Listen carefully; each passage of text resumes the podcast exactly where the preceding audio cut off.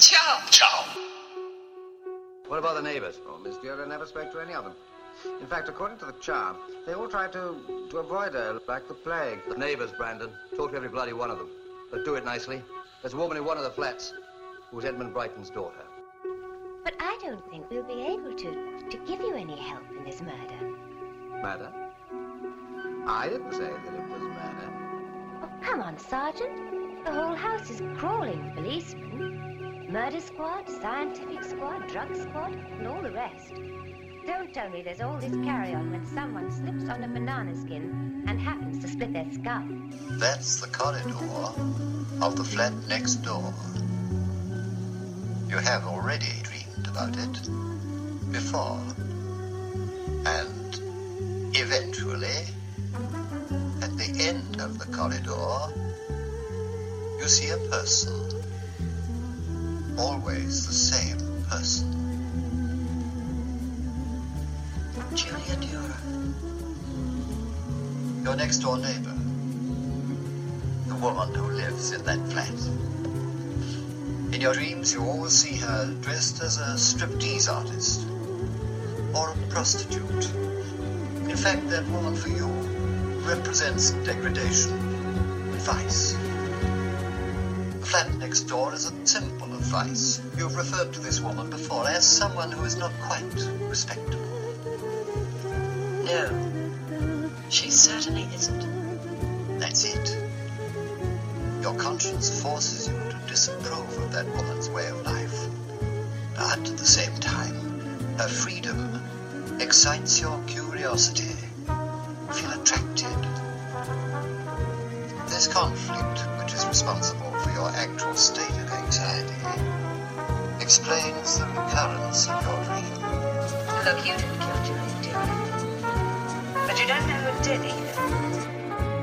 Couldn't have known is the hippies were riddled with acid.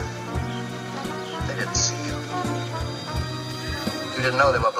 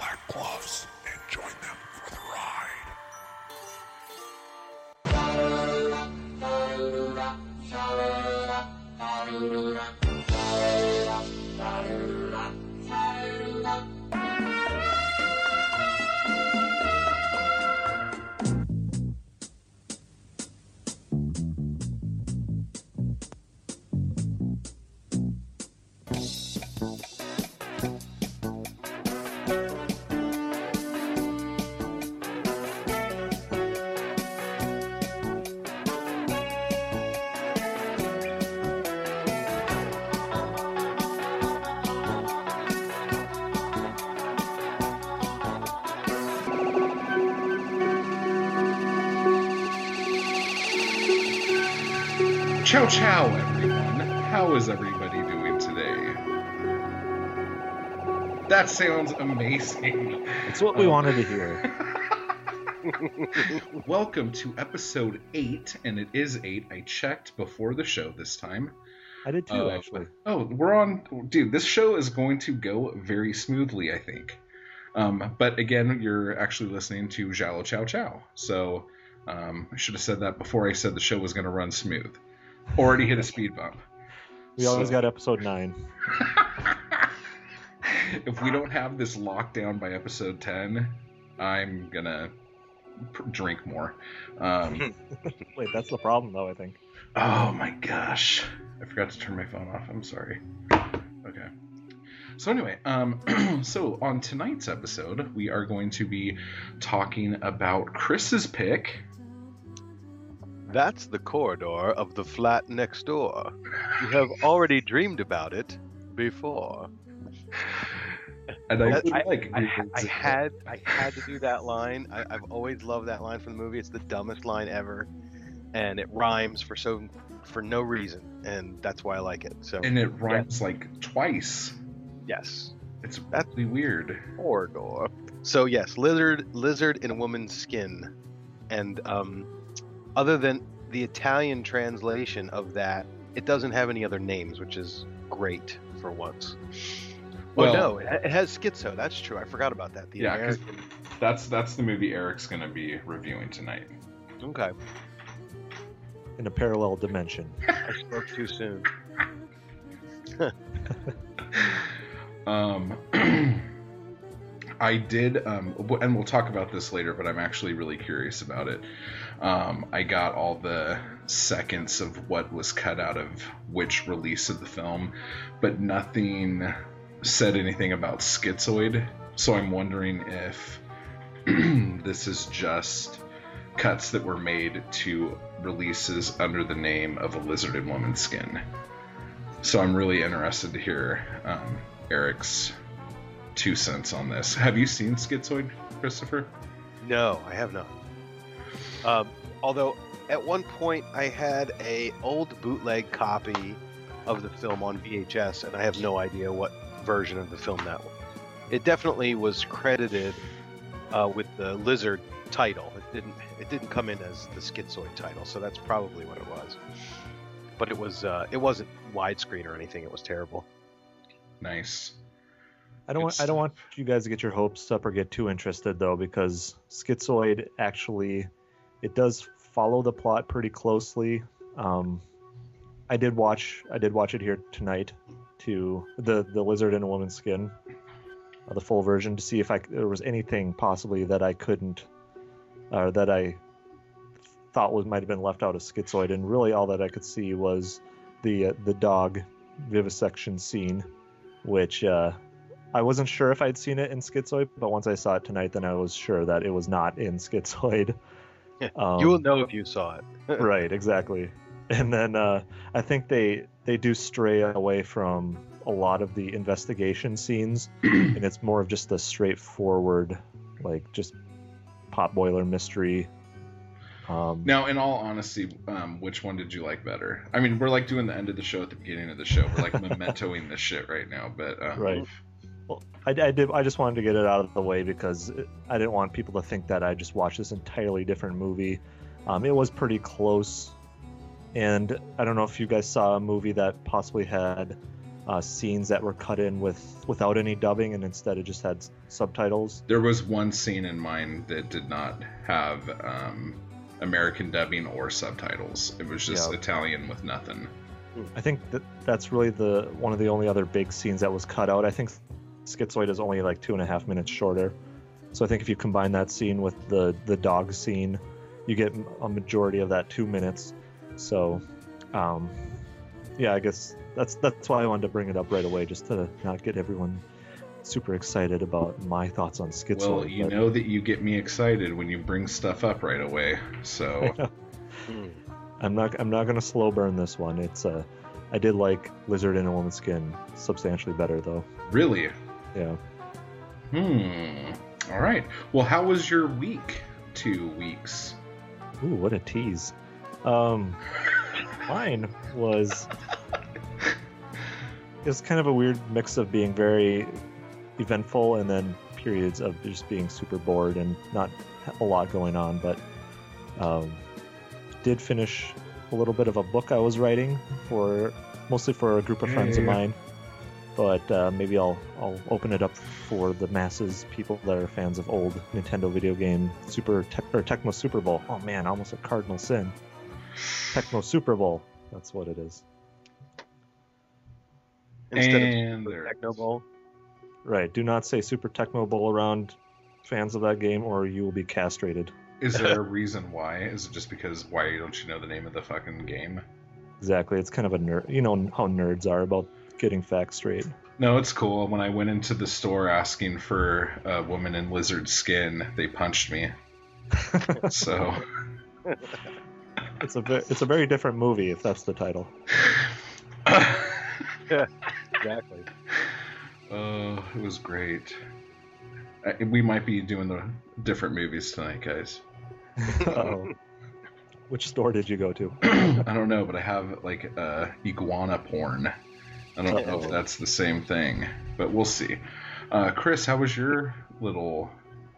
Your, My hiat my hiatus from the podcast. yeah. Uh, it was it was fine. We had another 14 or so inches of snow that got dumped on us, and uh, but since then we've kind of thawed out, and um, I am officially on vacation as of this moment, so I'm in good, good spirits, and the wife and I are going to Atlantic City for a few nights of uh, getting away from the kids and probably catching up on sleep. If probably that's about it, we'll be doing. But um, we're not big gamblers, but it's uh, it's only about an hour's or so drive from our house, so um, it's a quick getaway. We get somebody to watch the kids for a couple days, and we can um, kind of just retreat and retire for a little bit and get some uh, get some de-stress time. So we've been looking forward to it.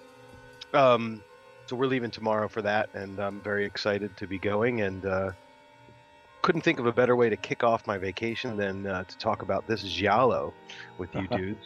Yay. Uh, and um, the Giallo Score website has actually um, ra- uh, raked up 30 films at this point. So I'm um, I can't believe it. I mean, I think I launched it with 15. So I've been doing a lot of watching and writing and and uh, analysis of this genre. So it's been fun, and so I'm excited, and, and I'm actually excited to take a little bit of a break from it. So uh, so that I can come back fresh and, and start watching some more Giallo. So that's So about can we it for can me. we- can we take credit for that last boom of films you put up there? Oh yeah, absolutely. uh, I was kind of sitting around going, eh, you know, this website, whatever, and then, um, you know, the, then then the the call came in. It was like, what's going on? What? Why haven't you updated your site? We need more stuff on your site. So yeah. uh, I got started. I so so yeah, I'm looking at it. and Let's, let's see. Um, Case of the Scorpion's Tail I put out in April of 2013, and December 18th of 2013 I put out Tenebrae. So there was like a There's a I bit of don't a gap. a bit of a gap there when I was just kind of not caring too much. Yeah. Well, I think you've got a good base of films there now for people to explore. If you, yeah, if you'd want to take a little bit of a break now. Well, and you know the other thing is now that I've got this much data, I can start like thinking about other ways of analyzing the data. I was thinking about coming up with a secondary score that would be uh, the score of police, uh, the police incompetency score, uh, and basically kind of write a whole list of criteria that the police force or the investigators or the the official inspectors and detectives um, they have to meet these criteria, and the more points they get, the more uh, ineffective they are. Um, which means that it's up to the amateur detective to uh, really do the work. So, um, so for example, Lizard and woman's Skin, they would get a terrible incompetency score because really, um, the Inspector Corvin character and his team they did all the work. So, um, you know, there really wasn't an amateur detective in this film at all. Um, so I was thinking about that, and I was thinking about you know graphs and charts and things like um, you know pick a year and um, pick one of the criteria, and let's see all of the films uh, in a bar chart or something ridiculous. Like I am a fan of everything you're saying. You have to get I a team will- of developers behind that. I will make the pie graph for the cube chart. So Oh wow. High there would be, quotation there would be no pun intended on that one. Right. So does that Oh, mean that male pubes would be excluded? No? Oh. Just a different kind of pie, I guess. That's the crust. Wait, Ugh. I don't want to think of those two words together in that context. yeah, we kind of ran right into that one. Um, so yeah, cool. Good, good, good. Um, uh, I told you guys that um, I was going to um, put the um, radio spot for Schizoid on before instead of the trailer Did you guys get that? You did. Right. Okay, cool. All right. So, um, I guess we could further ado. Um, I have a, a brand new bottle of J and B here. I'm gonna open that up. Is it the premium stuff? No, I'm not a fancy pants guy like Alex. A black bottle. Oh my gosh, What's the Italian word for black? Negro. Negro. I think. I hope. That's close. Yeah. It's all romantic language. Really? Okay. So, um, uh, get your drinks out, guys, because this is going to be um, a much talked about episode here. Uh, because there will be much to talk about. And I'm not going to sell Eric short here or get everyone too excited, but Eric's bringing the big guns. So if, if you like hearing everything Eric says, this show is going to be the best one yet because Eric is bringing the goods. That's right, ladies. Okay, didn't mean to put you on the spot, but I totally did. So, um, so we're gonna start with the radio spot for Schizoid that will go right now. Schizoid is a motion picture of such biting, gnawing terror it claws at your brain. Schizoid, so mind-boggling the following warning has been posted in the theater. Schizoid is not recommended viewing for persons with schizophrenic tendencies. Schizoid, the loss of reality, a personality split in two. It's terrifying, Doctor. This long corridor, and then thousands of bats attacking me. I run into a room. A woman is there. And I just plunge a dagger into her heart. Tell me it's a nightmare. Please, let it be a nightmare. Was it a dream or was it real? Don't miss Schizoid, an American International Pictures release in color, rated R. Schizoid. It might even drive you out of your mind.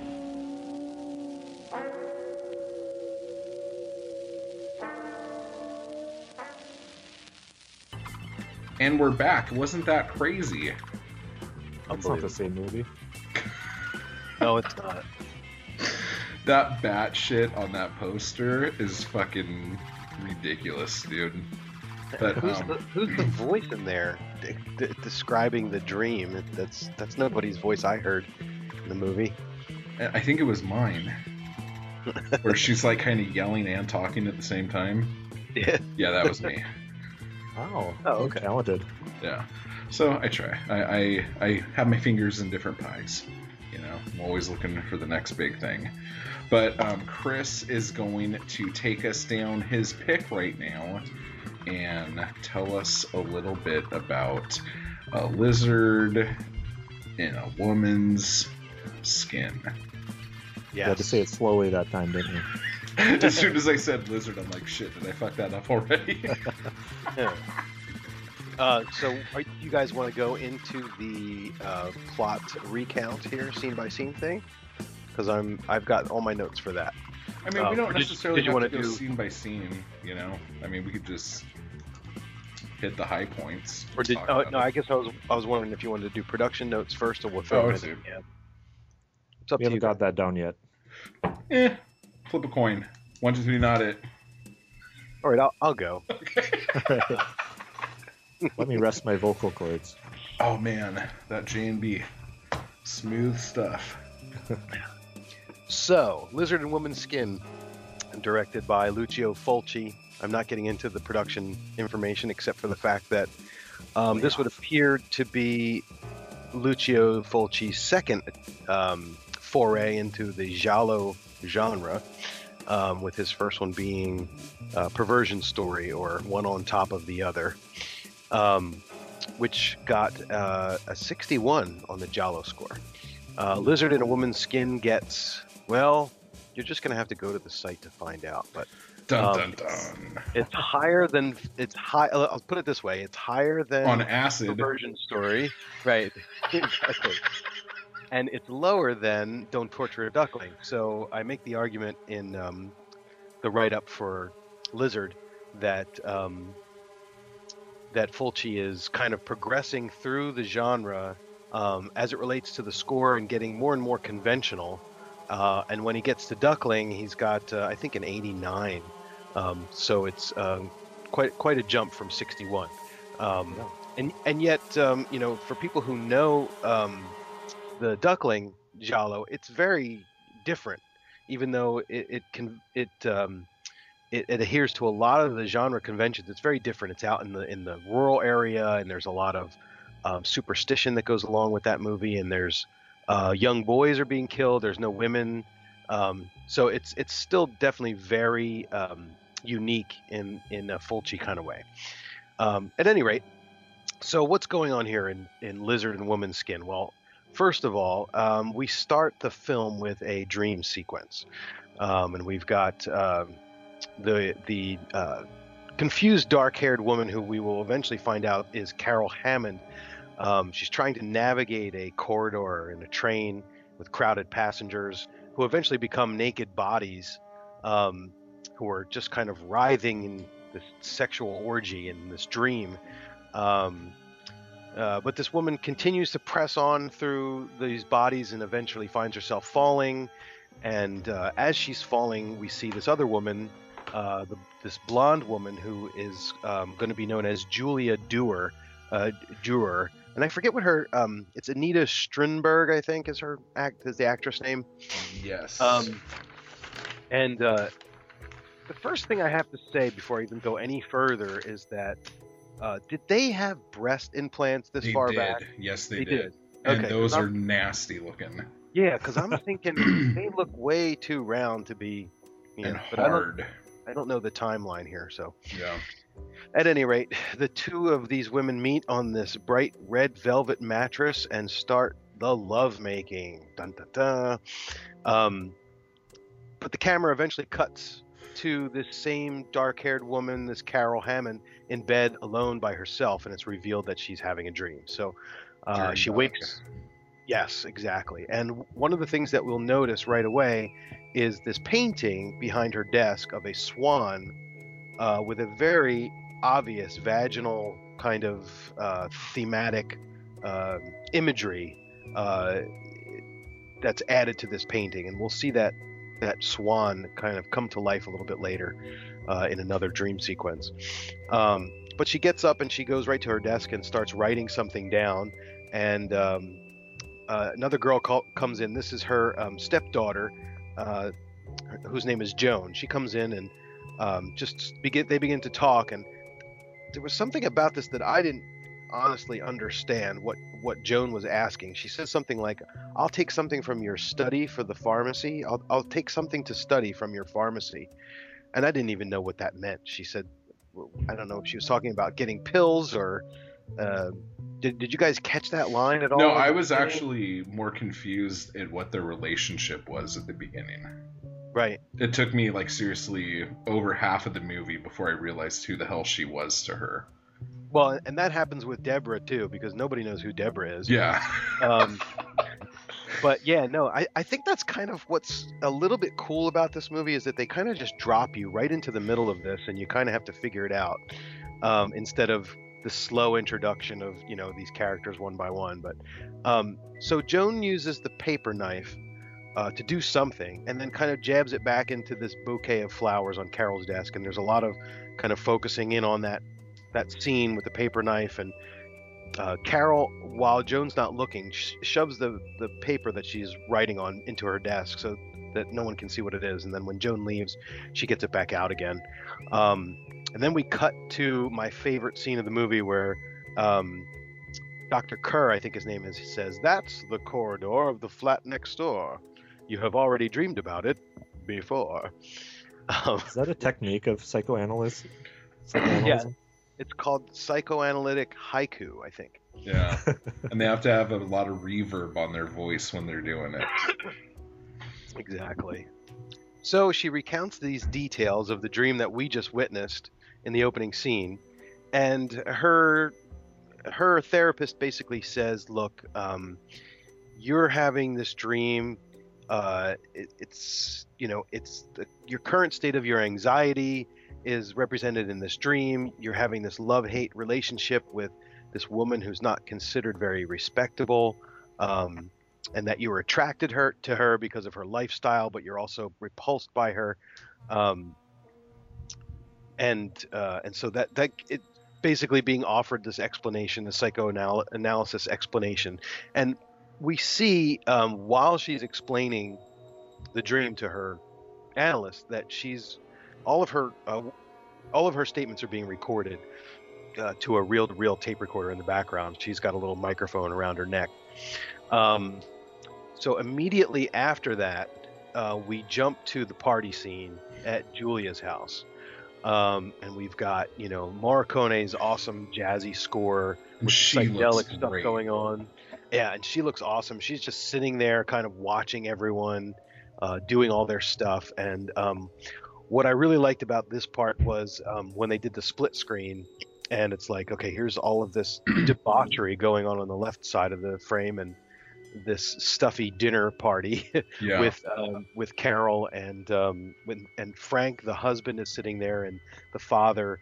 Um, we finally get a look at all of the main players in this thing sitting around the dinner table, and uh, Edmund, who is Carol's father, um, and it's Frank, who um, is the junior partner at Edmund's law firm, and this woman Deborah, who we find out eventually is Frank's personal secretary, but for most of the film, you're like, well, what is this woman doing here? Like, why is she here?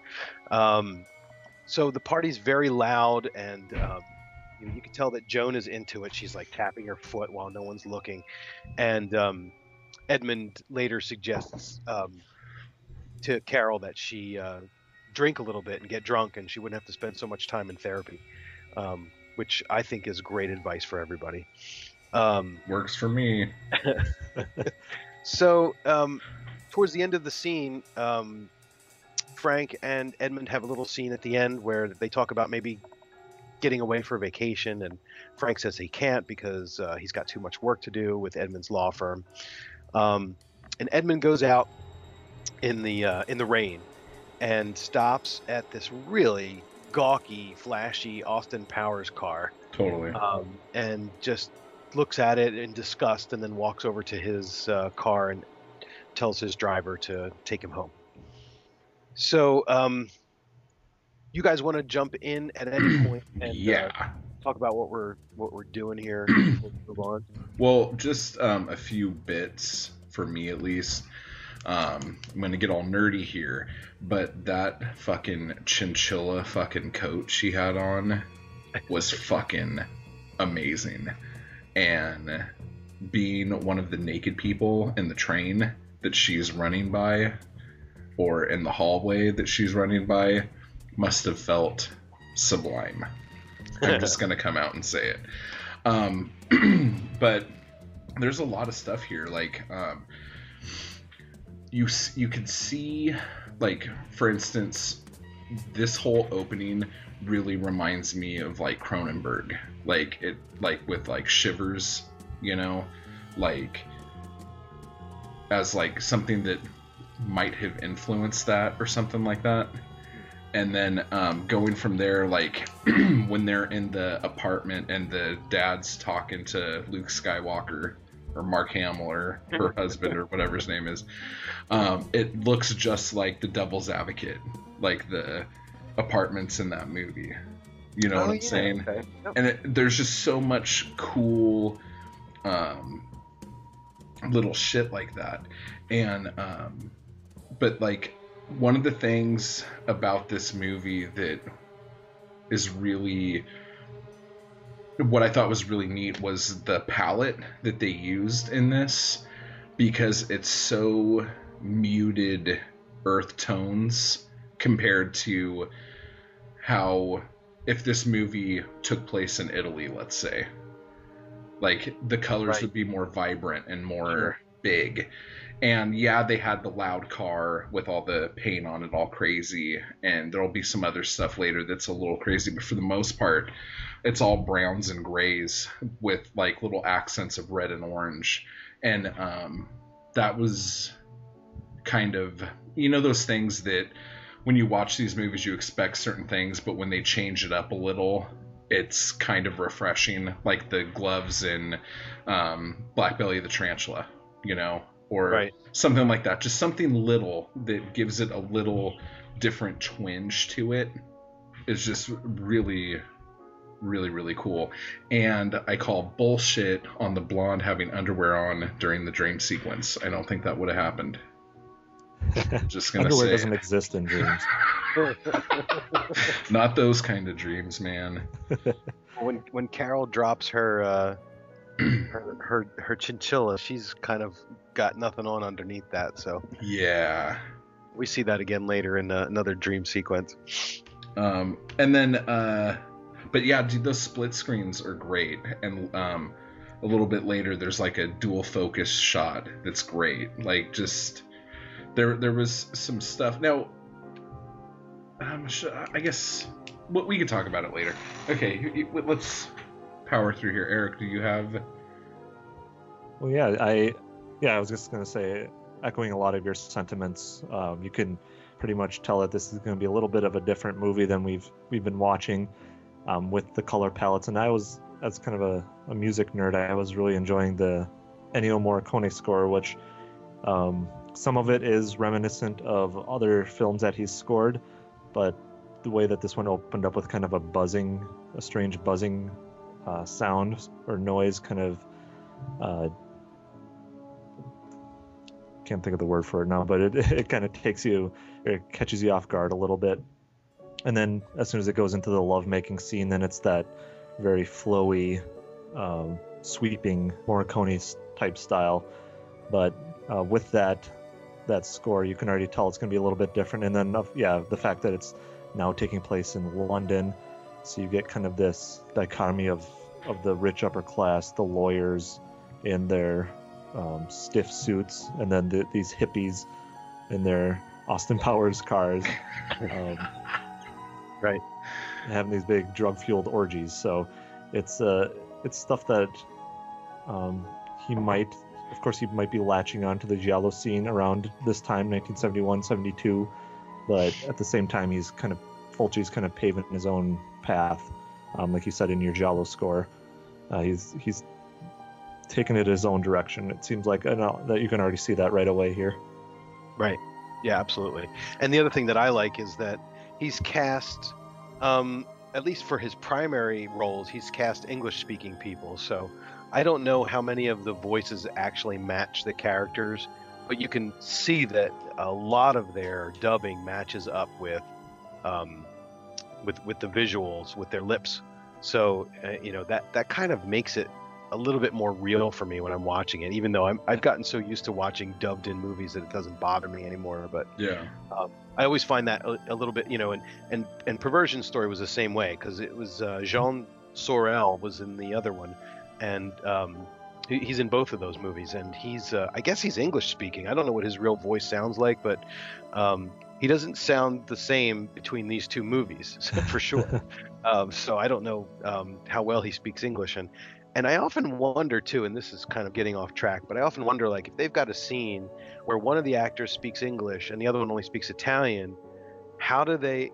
I guess somehow they know to cue they just know their they know their lines and they because I was watching lines. I was watching Zombie the other day and in the beginning of the movie when the two cops are on the boat Mm-hmm. one of them is like buck buck buck buck buck buck and then the other one's like yeah we should probably call this in you know it's like one of them um, was clucking. yeah, but I know that um, I, I believe the um, dubbing was recorded at Pinewood Studios in the UK, so um, there's it's probably a better chance that the English-speaking people got to do their own dubs, but I don't know for certain if that actually happened.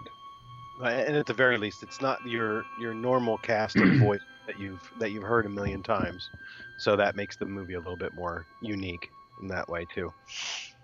So, okay, great. Um, so let's um, let's get back to the the plot here. So the next day we have Edmund and Frank. Um, they're talking about different work things that they're that are going on, different cases. Um, and then towards the end of the scene, all of a sudden we get a phone call um, for Edmund, and only his side of the conversation is revealed. Um, Edmund is saying, uh, "Can I help you?" And uh, Mrs. Smith, uh, with a you know kind of a puzzled look on his face, and then he says, "A member of my family." Um, and then all of a sudden, it's hello, hello, and the call is disconnected. Um, so Frank is about to leave, and Edmund asks him if he's being unfaithful un- unfaithful to Carol, and Frank, of course, says, you, "You're joking, of course." And there's a, a great little scene where you know you've got this kind of almost like a shrine of Carol's picture. that um, are really freaky looking. yeah, Like that's not almost- the kind of pictures you would have of your daughter. No, and, and the, the one that's in that scene almost looks like she's a saint or some sort of a religious figure. Yeah. And um, with the flower, and he and Frank is kind of standing there and kind of caught, but you know tries to cover his tracks. So um, right after this scene, um, we see uh, the Austin Powers car again, and it's parked outside a cottage. And another pull, car pulls up, and it's Frank in his Jaguar. And he runs over to the door, and um, he's let in um, by this figure. appears to be a woman, but we don't know who it is. And they they start their embrace, and uh, I don't think they they showed who it was at that They point. They didn't. No. Um, so after that, uh, we've got another dream sequence, um, and this time, um, Carol is on the train corridor again with all the hippies, um, and then they cut to this weird kind of surreal thing with all of Carol's family members, and they've got like kind of dead faces, and they're zombified, sitting in chairs, and and um, there's a uh, there's one of Joan, and she's um, holding uh, she's got her hands down by her stomach and she's holding her intestines i don't know if that was in the, the cut that you guys saw i think Yeah. that was probably cut out Yeah, I don't think of- that was in Schizoid. That was in mine. and then of course we have the evil vaginal goose who has Yes. escaped uh, from the bedroom painting and comes alive and chases her through this courtyard um, and the first thing that i was reminded of and i don't know tell me if you guys think that i'm crazy but there's a scene in pink floyd's the wall where they do an animated version of goodbye goodbye blue sky and it just for some reason the animation in that scene looked like that It yeah, was- it looks like the old Lord of the Rings. You know, like Right. that same kind of. Mhm. Yeah. exactly i don't know I was why that- cracking up. I was cracking up. yeah it's pretty wild wild stuff You wouldn't be cracking up if that was happening to you. Well, no, but it was just like it's not something you expect to see in a movie like this. You know, Right. it was just like I was like, what the fuck? Oh, I know. Yeah. Yeah. That, Well, I mean, that kinda, tell it was like a uh, mixture of being freaked out and like having this nervous laughter. Yeah, exactly.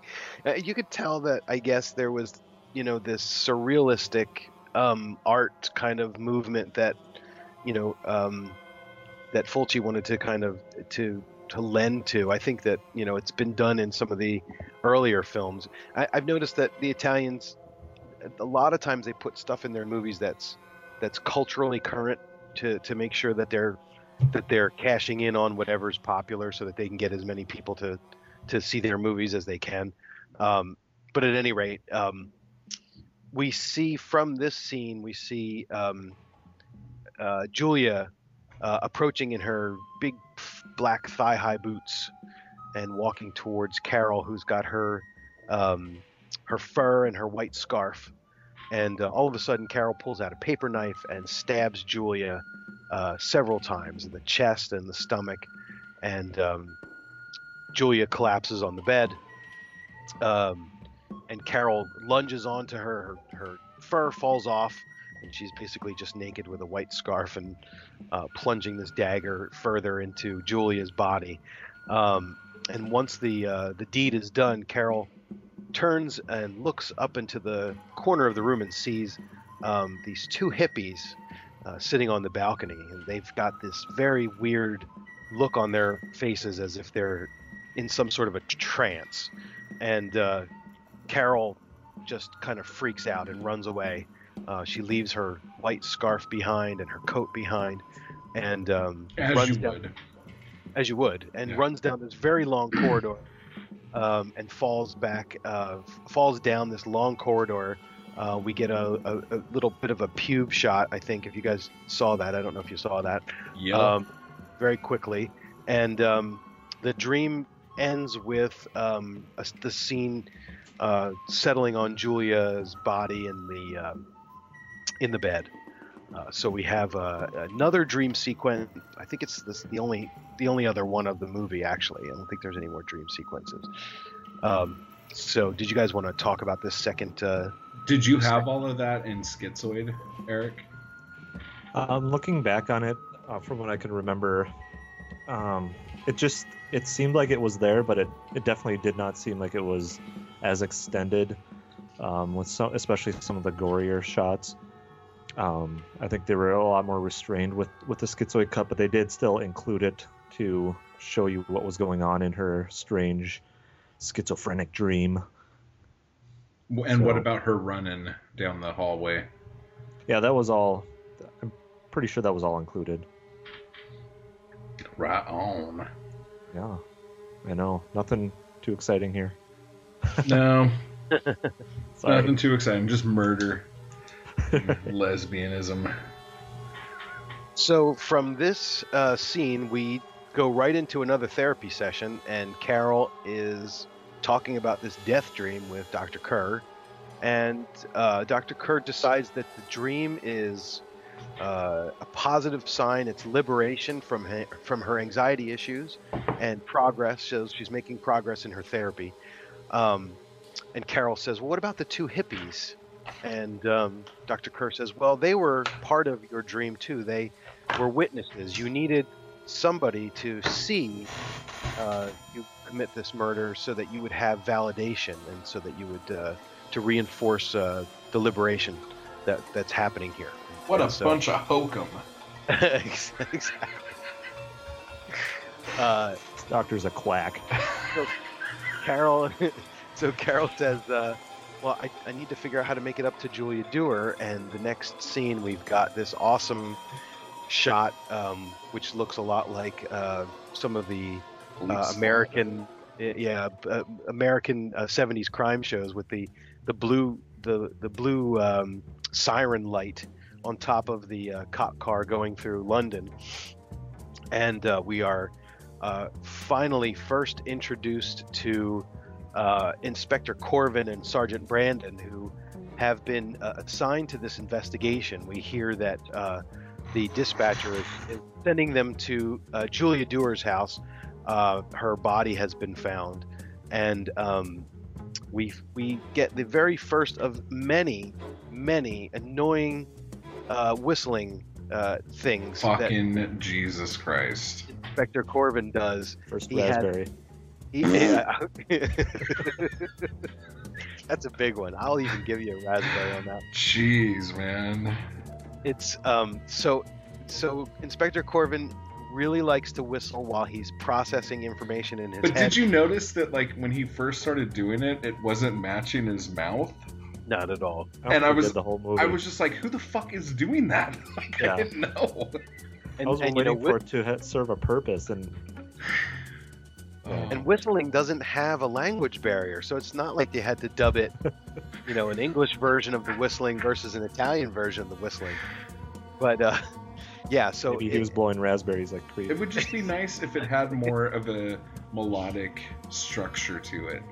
It was Well, it- just high and fuck.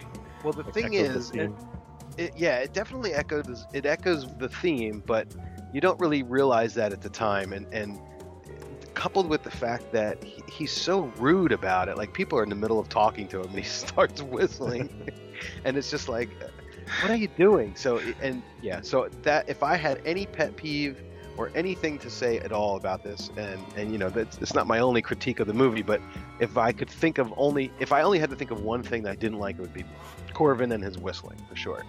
It's like um, nobody reacted to it or Yeah, it's said just anything like he, about it. He just does it. He just That's walks just around. what he does. Yeah. So the police arrive on the scene, and um, You know what I mean? They passed me up because they were chasing down a dope fiend. Oh, he's rhyming. I'm so sorry. I can't believe I just Dr. did that. Wow. so we we find uh, a dead Julia Durer, and uh, we find lots of drugs everywhere, uh, cocaine, hashish, marijuana, and um, so Corvin asks Brandon to go question the neighbors. Um, so he goes over to um, the Hammond flat, and Carol and Joan uh, are there, and they deny ever meeting Julia. Um, they ask him about the night of the murder.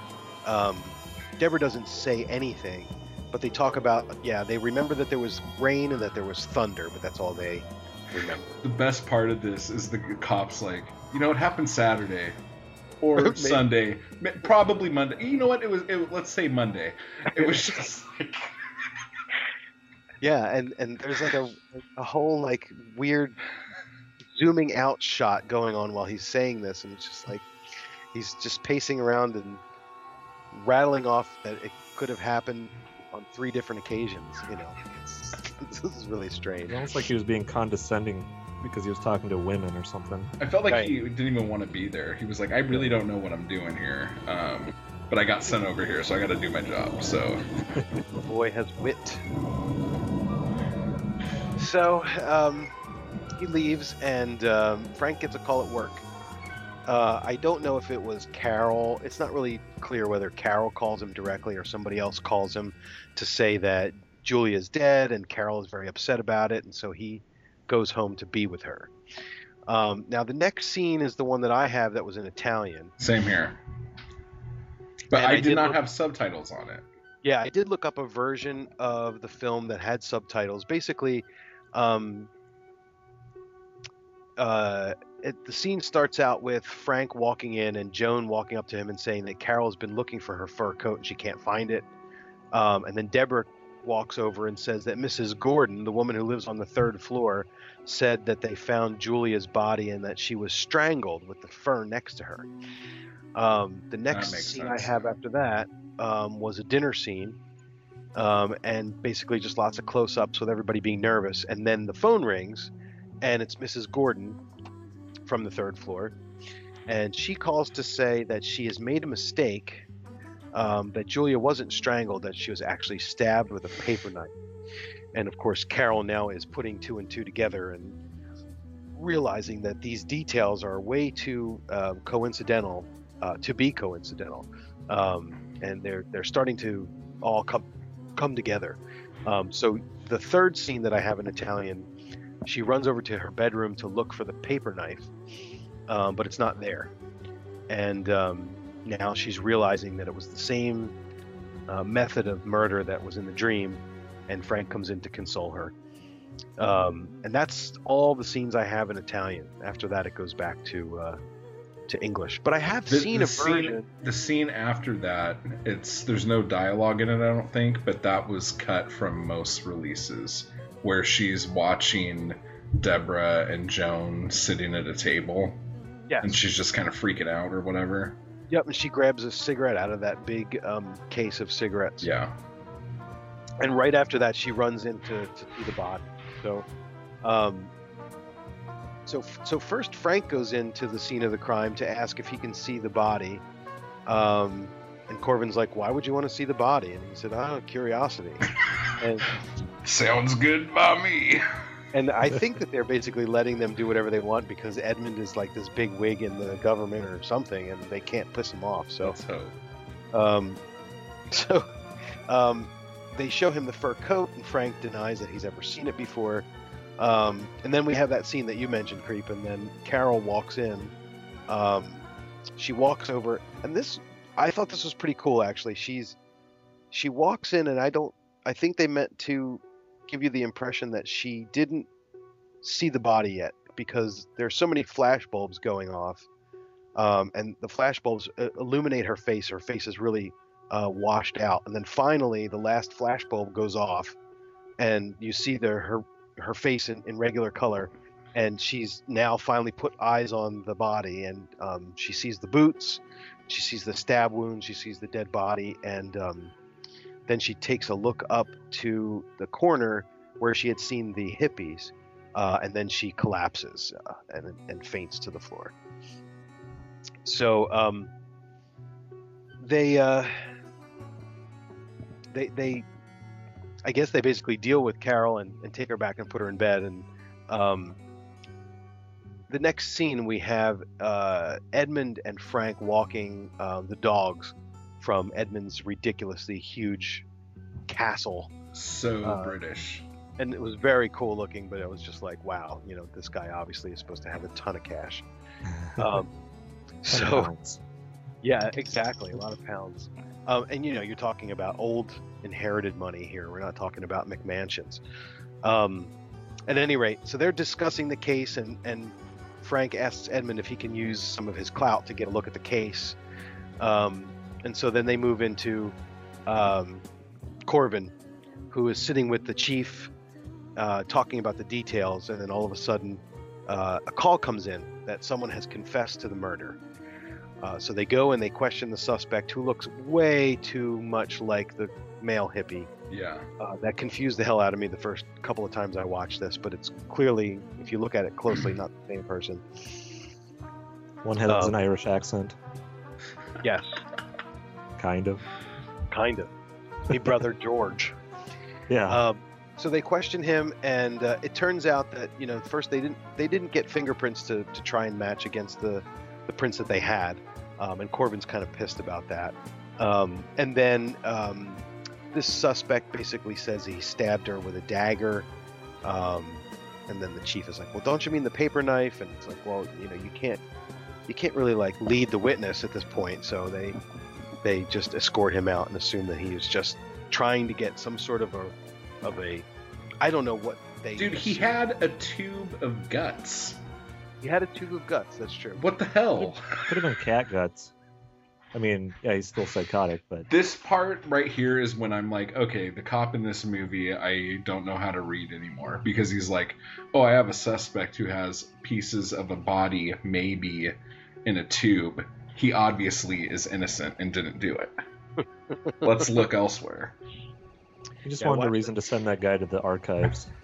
right. You'll enjoy Power. more. He's on a power trip. Yeah, I, I watched that scene a couple of times trying to figure out specifically what it was that gave them the, the proof they needed that he was just faking it. But I mean, the only thing I got sent him in. Like, did some? Do you think the dad paid him to go do that? I don't know. Like, it, thought nothing makes sense. Okay, it doesn't matter. Yeah, I never. Th- I just assumed that he was just some some some whack job who needed to get the the attention of somebody because he was you know just nuts and decided, hey, I'll go confess to this murder so people will pay attention to me. Is that is that kind of a Fulci thing? Because he does that slightly in Don't Torture a Duckling with with actually a Florinda Bolkan's character. I Yes. believe it. She she's kind of they kind of want the spotlight, or they. It's like this this weird psychotic person that just wants to claim, like the guy that wanted to claim the murder of JonBenét Ramsey a couple of years ago. That Right. weirdo who, yeah. I guess so. there I- like that.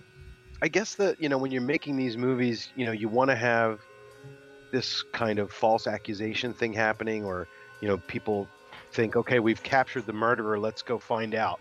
And you know, uh, with, with with the traditional giallo, you, you do that so that the murderer can go kill somebody again. But in Uh-huh. this particular case, that wasn't going to happen because it's just the way that the film is set up. So, um, so at any rate, uh, they let him go, and Carol is uh, tries to get on with her life. She goes shopping, um, but while she's out with Joan, she sees the two hippies from the dream, and she's beside herself. She can't. She thinks she's going crazy. So they follow the hippies to the commune, and Joan goes up and asks them if they'd ever seen her before, but they deny it. Um, and Joan guesses that uh, if they were friends with Julia, that she'd probably seen them going in and out of the house at some point, and you know they subconsciously landed in her dream, and that explains away why you know explains that away. Um, so meanwhile, we have um, we're back with Corvin, and forensics is there, and they're telling him um, that there's a whole bunch of wet footprints in the house, but there are no wet footprints around the murderer's uh, the murderer's mattress uh, where the where the body was found. Um, so they um, basically figure that the only people who could have been in there to commit the murder were people who had uh, dry feet. Um, so Corvin basically uh, deduces that you know person had come from the inside of the house since it was raining that night, and so they send um, Brandon back over to the Hammonds and get them all to uh, finger a decoy photo to lift their fingerprints. which was great. That was Yeah. really smart. That was just that was a really cool bit. That's why And they you know fail the uh, bumbling detective score. Yeah, definitely. They, they, they would lose points for that for sure. Um, but you know, it's it's it's suspect. You know, if you're ever in a situation where uh, someone comes in and hands five or six or seven copies of the same picture to look at, uh, you know it's a decoy because you could just Right. hand the same picture around uh, and just pass it around and look at it if they really wanted you to look at it. So, um, but uh, at any rate, um, they f- they eventually uh, take the prints off of these, and it's uh, turns out to be Carol uh, who's matching the fingerprints. Um, they arrest Carol, and um, Edmund goes and bails her out. Um, and I think that's creep. That was the scene you were talking about, the double focus scene. well, the scene at the in the visiting room with the reflections in the glass, it, it Yeah. reminded me of like when you would go to like Sears to get your portraits done, like back in the olden times when they would put Right. like your picture and then like a weird kind of transparent other picture of you. Like those old Olan Mills or whatever. That yeah, company was. dude. Yeah, Olan Mills, yep. Yeah, that was a pretty cool shot. I like that because you got to see both both characters' reactions at the same time. Yeah. Um, Remind me, I got a I got a picture like that. I need to send to you guys. I want to see it right Great. now. So, um, Corvin is uh, kind of still pondering this motive. He can't figure out why she would be doing this, even though all the proof points to Carol. Um, they go back and talk to the therapist, Edmund and Frank. They try to decide uh, on a defense um, of, of split personality. And it's basically talked about that at some point there was another case that they presided over, the Bartleby case, where um, the the the defendant got off. Uh, he was acquitted because he was able to prove that he was completely asleep and his other personality committed the murder. Um, so they're um, talking about using that same defense for Carol. Um, but of course, Edmund is wondering, you know, if the hippies were real, then why haven't they come forward to, to say that they saw something? Um, so they uh, cut over to Frank, who's back at the cottage again. We see the Austin Powers car, and at this point, if you thought it was Julia's, um, it's clearly not because she's dead. Um, so it's revealed that Deborah is the woman he's having an affair with, and so again, that's her car. and that's her car.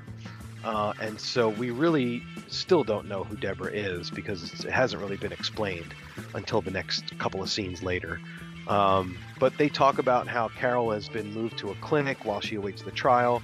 Um, and Frank talks about how this Bartleby case came around when Carol was working uh, as a clerk for uh, her father. And so um, it's obvious that Carol got the idea uh, or had, has already heard about this Bartleby case uh, thing, um, as, as well as uh, as well as Frank, as well as uh, and as well as Edmund.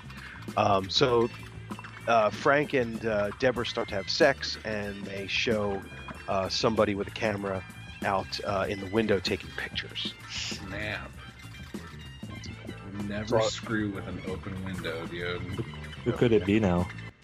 Schizoid is a motion picture of such biting, gnawing So I'm going to claws at your pause for a uh, commentary break if there if there needs to be one. warning has been Um, in the theater. Let me see here. Schizoid is not I, I'm holding back a little because it's not really relevant to the plot.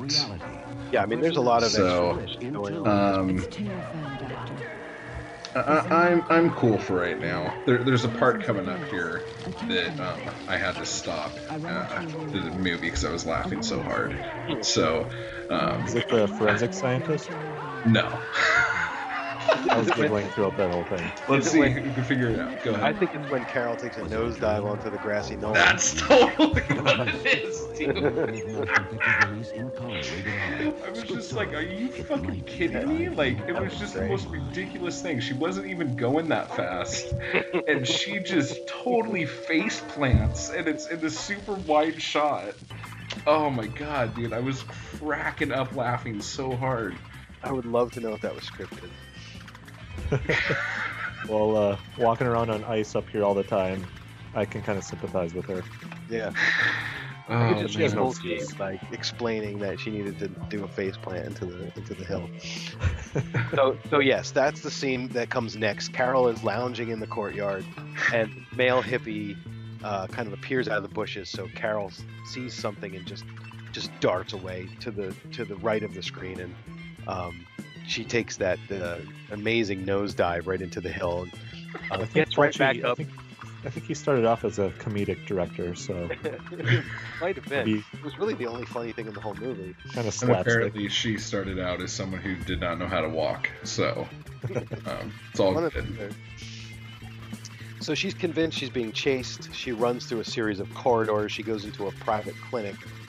Um, and you know, there's a lot of atmosphere here. There's a scene where it looks like there's somebody with scissors that are about to come through the curtain and stab her. And meanwhile, it's just a shadow of of a clinician who's getting his uh, instruments ready for whatever they're going to do. Like, I was looking for these. um, and then finally, she goes through a few more doors and enters the room uh, with the dogs. And uh, the, the infamous dog scene, which has absolutely no At play all. or meaning other than you know to gross people out. And you know, if you're if you're going to go with the idea that this movie is kind of like a nightmare, then I can understand that you know maybe this is some sort of surreal detail Then. I wish the doctor would have said, I don't know what you're talking about, instead of, I, I can't believe that door was unlocked. Like, that's where Right. we're doing our experiments on cut open dogs. It's like, ugh. Yeah, I've seen some pretty horrific images of vivisection and animal testing, but I I really could not figure out what the heck they were trying to accomplish with this test. Um, Like, honestly, I think, because if you, okay, this is me getting freaky here, but every time you see, like, someone eviscerated or disemboweled or something in this movie, whether it's in her dreams or the dogs, they look like um, what a vag looks like with a speculum in it. I don't know if you guys um, do many pap smears, but um, they're very vaggy. do you, do you advertise for for them in, in the paper down there or something? I can't do it in the paper. I'm not certified. No. So, it's all black market back alley Right. stuff. But if you need your pap smeared, I'm the guy to talk to. I don't think that's really what goes on during. It just it, it's very vaggy looking, like all. yeah, you these mentioned that before with the swan too. Yep. Yeah, it's pretty. Yeah, I there's- don't know. There's a there's a lot of that imagery in this movie for sure. A lot of movies have phallic imagery. This one has vaggy imagery. veggie imagery. Yep. Yeah. You know, and to reinforce the fact that uh, there's this lesbian relationship happening. The in the dream dreaming cats. Yeah, yeah. Why did they use dogs instead of cats? Hmm, interesting. True enough. Yeah. Anyway, Well, we'll Sorry. just, we'll just have we'll just have to ponder that as a rhetorical question. Uh, so Derailed anyway, the train. My bad. So, um, so Carol faints. Obviously, who wouldn't after seeing that? And uh, when she comes to, the doctor's there, and they try to convince her that it was all just a hallucination. Um, I'm very sorry that we left that door open. We had no idea uh, that you would be chased by a hallucination of a hippie. Um, so uh, that's all explained away, basically. Uh, the next scene, we have Edmund uh, showing um, Frank the photos that were taken of, of he and Deborah. Um, and Frank confesses that he's been having an affair with Deborah for the past two years. Um, and I guess we, we I guess we understand now that she's his assistant. Um, he talks about how she helped him out when he first came over here, whatever that means. Um, and she introduced him to Edmund and got him a job or something. So, I, I still don't really know who Deborah is or what she does, um, other than have Luke sex with Frank. Skywalker. Yeah. So, um, so then Edmund reminds Frank about the phone call, which is uh, a big thing here in this movie. Um, he says, uh, "Let's suppose that this call was from Julia Durer, attempting to blackmail you about the affair. Um, remember what I had asked you when you were here? I, you asked me if I was being unfaithful to Carol uh, when that call came in. Um, then Edmund re- uh, reveals that he's been working with Dr. Kerr, um, who had given him all of the tapes from Carol's sessions, and says, "Did you know that Carol always wrote down her dreams?" Um, so the theory is that Frank uh, read this dream diary um, and recreated the murder in reality to match the dream um, so that he could murder Julia, who was blackmailing him about his affair, um, and put the um, blame on Carol so that ultimately he could be with Deborah. So that sounds like a pretty good theory to me. And Edmund tells uh, Corvin uh, this theory with Frank being there. And this is a very, all very big incestuous relationship of people. Um, They're all very British about it. Like no one raises their voice, no one gets upset. yeah, It's like, hello everybody, this is how this is going right now. It's very polite. It's nice. yes, and Edmund talks a lot like this. Yes. He's Um, amazing. He's great. I, I thought he was awesome. So Frank basically is denying this. He's like, there's no way that a dream diary could have gotten all these details correct. Um, there's no way that, that I could have ever been able to do this from just a scribble on a dream diary. Uh, so Frank goes back, and he and Joan are trying to find this um, this dream diary in the drawer. Uh, and basically, he tells Joan that uh, he's now a new suspect. That the police have released information in the newspaper that they have a new uh, suspect, or that they're looking at another suspect. But Now she's his daughter, right? she's his daughter from a previous marriage. From Okay, because like the way they shot that scene when it first opens, how she's in the little short dress and she's laying on the bed.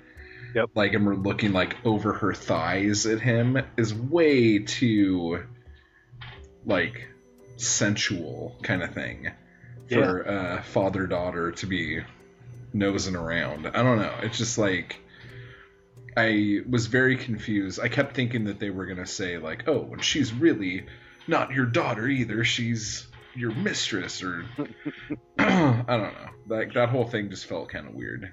It was. It was. It was odd, and it was a little um, skeevy.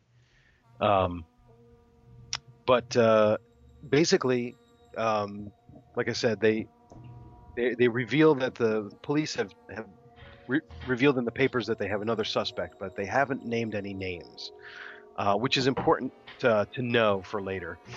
Um, so, uh, meanwhile, Carol is released from the clinic and she's moved over to, I guess, uh, when they say Green Hill, I think that's Edmund's big castle.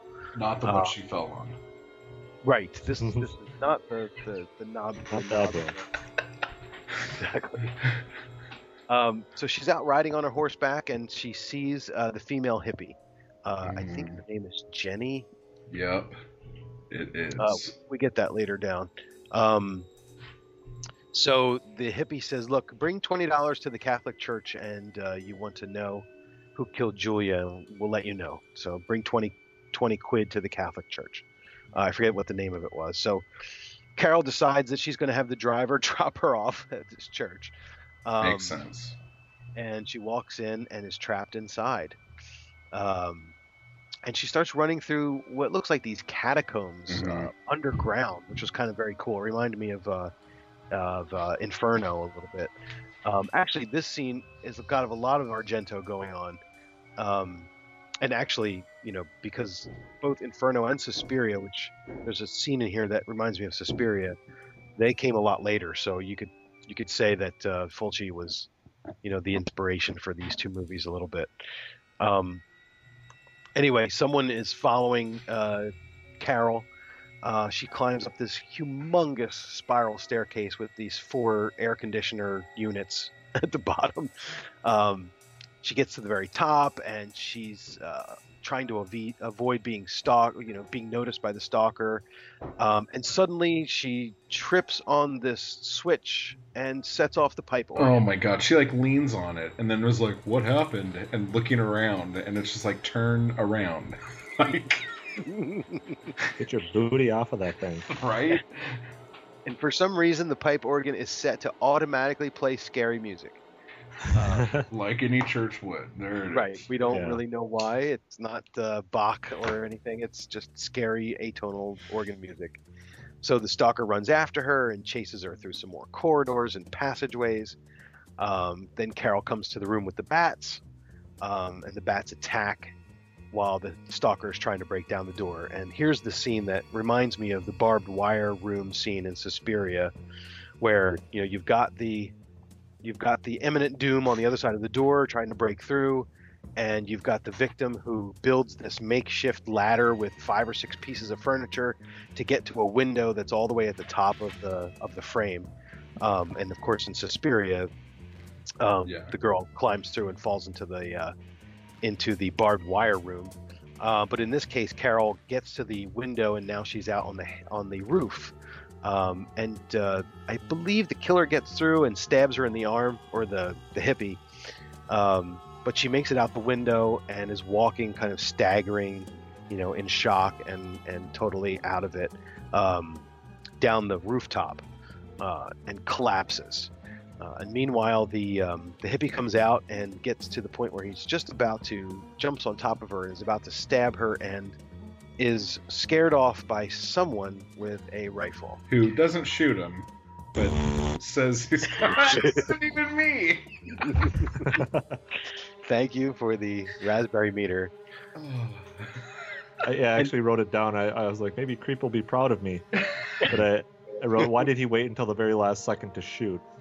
Oh my god! You could've scared him off right away. That guy again. I thought he was gonna like go, "Hey, are you all right?" It's just like, give me my close up. I'm out of here. Give me my paycheck. But was he supposed to be somebody who was with the church and just happened to be on the roof, or And was where this the a fuck is he? Because you don't even see that he's on the roof. no? He could have been at Euro Disney, hanging out I don't know, or something.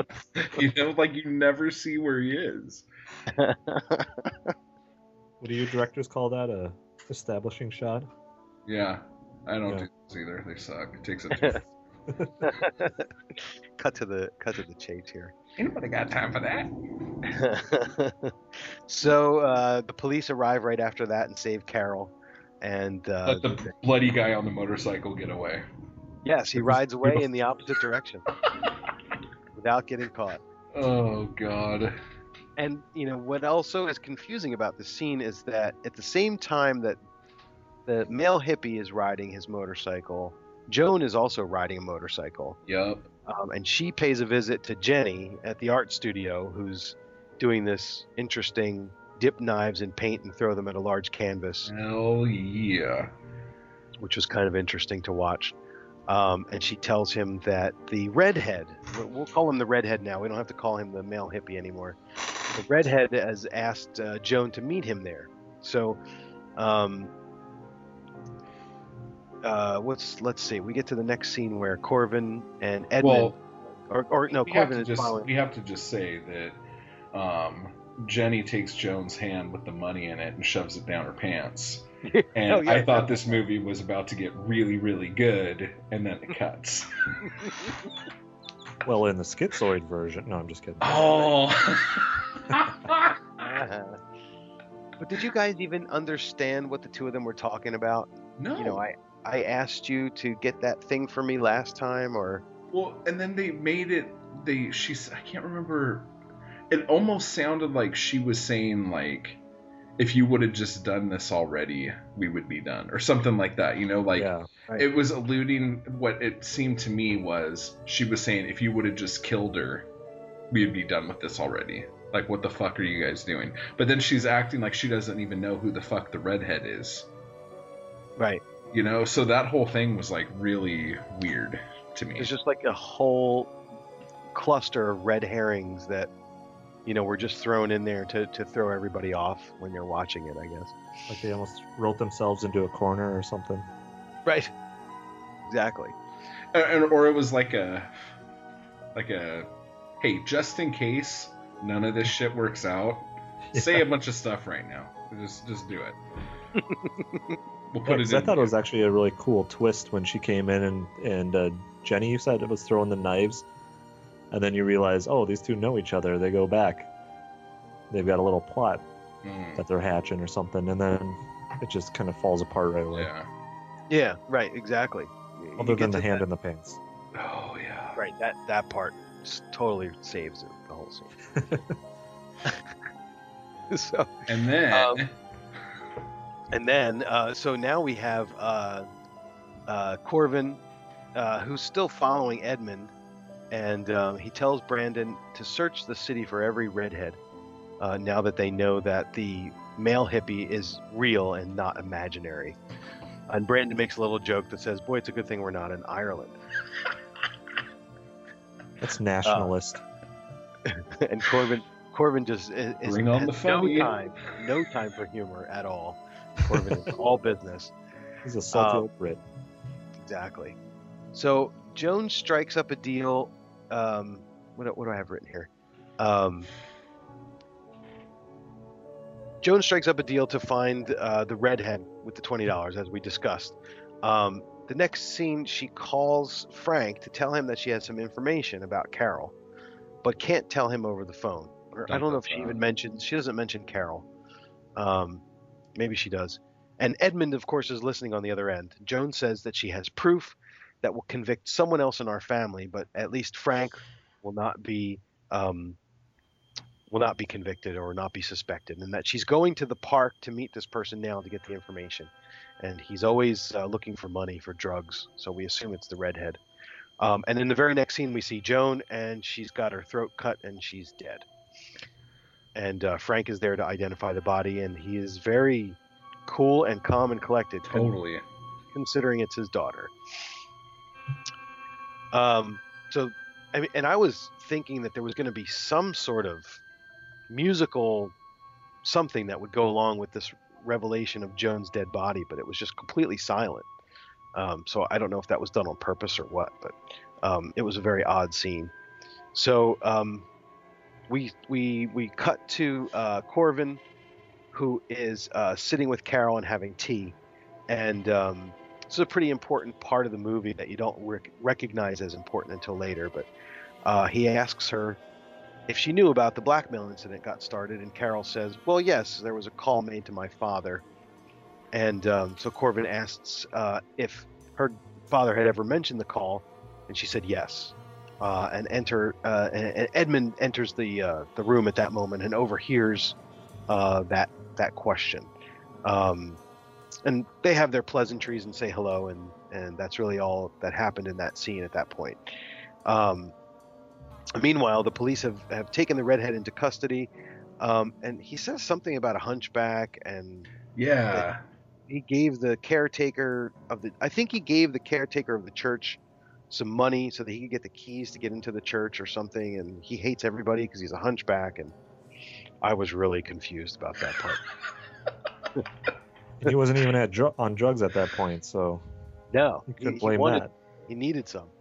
I, I guess they were just trying to say that uh, that's how he was able to get into the church, but it, you know that didn't really mean anything or make any difference. Yeah. no, Um, I was getting excited to see a hunchback. I what I thought one of them yeah. was going to go, look, I am a hunchback. And you'd be like, oh, you had it hidden this whole time. Twist. So we're back at the police office, and uh, Corvin and Edmund are sitting there discussing the case. And Corvin is convinced that uh, the redhead killed Joan and tried to kill Carol, but he's not convinced that he killed Julia. Um, Corvin said the person who killed Julia is the person she was blackmailing, only she wasn't blackmailing Frank. Um, and Edmund leaves, and Corvin um, Corvin says he knows who the killer is, except for there's one contradiction in the facts. Um, and I think that this contradiction is if two hippies were really there and saw the the murder, then why haven't they said anything? I think that's what he's trying to figure out. Um, Oh, that's what I boy. got. I That's what I thought got. it was more that if Frank killed the chick, why would he kill his daughter? Well, right, exactly. But I think that at, at this point, Corvin knows who the real murderer is, and he's holding back because he doesn't have all of the facts straight yet. He needs to Because figure out of what the- these hippies are up to. The previous scene um, where he's talking to Carol, I think he figured out, you know, what he needed to know. Yeah. Yeah. Well, there's there's just one more thing that needs to happen before he could make his final assessment. Right. And that last thing that needs to happen is the, the hippies uh, are brought to the scene of the crime. And they recount, first of all, they recount the tale of when Carol and Joan followed them to the old theater. And uh, Joan asked the hippies if they had ever seen Carol before. And they say, well, we're not sure. Um, we might have. Um, we've been to Julia's, uh, and we were there a couple of weeks ago at night during a thunderstorm, but we couldn't have remembered anything because we were loaded on acid. Um, Because and that's how they- acid works. Exactly. And when they had when they had heard about the murder a few days later, uh, they didn't come forward because they weren't sure that they didn't do it themselves, because they were so high on acid, anything could happen. Um, and so only Carol and Joan, based this is you know the hippies recounting their information, only Carol and Joan knew that they were there that night. And so when the news came out that the police were on to another suspect, uh, other than Frank, then um, they tried to they tried to kill Carol and they killed Joan to cover their tracks. So um, the Mm. police and Frank start to theorize that someone else was also in Julia's uh, flat, and Carol hid this information from the therapist in order to cover uh, cover cover for that particular person. And while they're discussing this theory, a call comes in, um, and it's Brandon who is at the scene of Edmund, who has shot himself in the head and left a note saying, "I killed Julia Durer." Uh, and so they basically saying, "We've got a confession, we've got a suicide note." Um, So it all- obviously that can't be him. it, it all makes sense, and we're going to c- close the case. Um, but of course, the case is not closed. So we finally come to the final scene, um, and it's however many weeks later, um, and Carol is standing outside of the uh, in, in the graveyard, uh, obviously at her father's uh, grave, and Corvin walks in, and um, starts to reveal the information that he has. Uh, he reveals the scene where he asks Carol about the phone call where Edmund is listening in. And basically, Corvin's theory is look, if your father had told you about this phone call, he would have also told you that uh, he had suspected Frank was the target of the blackmail. Um, but since Carol didn't know this, and no one else had told her this, then the only way she could have known about the phone call was if she was on the other end of the phone call when it was being made. Uh, and so they flash uh, to that scene with Carol and Julia, um, and Julia calling Edmund, and Carol um, cutting off the phone call at the last minute and saying, "Okay, I'll give you the money." So Corvin says he has the proof that he needs. Um, Carol uh, killed Julia Durer. Um, but once she noticed the hippies, she rushed off quickly, uh, in a in a hurry, in a frantic hurry, leaving her scarf and fur coat and knife behind, um, and invented the dream and told it to her therapist in hopes of making a case of schizophrenia, which she already knew would work because she knew the case. Um, so uh, we basically have, uh, at least as far as the film is concerned, the motive and all of the information tied up. Uh, Corvin states that Edmund uh, figured out the truth at the exact same moment that Corvin did, and that's why he killed himself uh, to try to save his daughter from uh, being uh, convicted. Uh, so they lead Carol down the uh, path. The cop car arrives. Uh, she's seated in the back, and the car drives away, and we're left with a ferry boat riding down the canal, giving a tour of wherever they're giving a tour of, and the credits roll. Dun, dun, dun. My head hurts. Yeah, no kidding.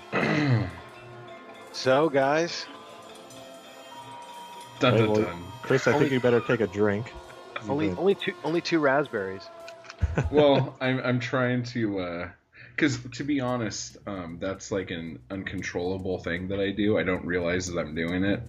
Um, just like singing and rapping the parts of songs that I barely know. Um, so since it was brought to my attention, I was trying to like Oh. make sure because like there there's definitely a couple in there that I could have done, but well, I'm gonna do them now. He only No. disrespects me like that. No, Eric, on your face, It's all over you. Okay, no, like um, no, but um, what did um you think about it, Eric? Well, yeah, I'm just I guess just watching it recently, just trying to let it kind of sink in. A lot of the stuff I brought up earlier, um, that it you kind of knew it was going to be a different film within the first maybe 10, 20 minutes.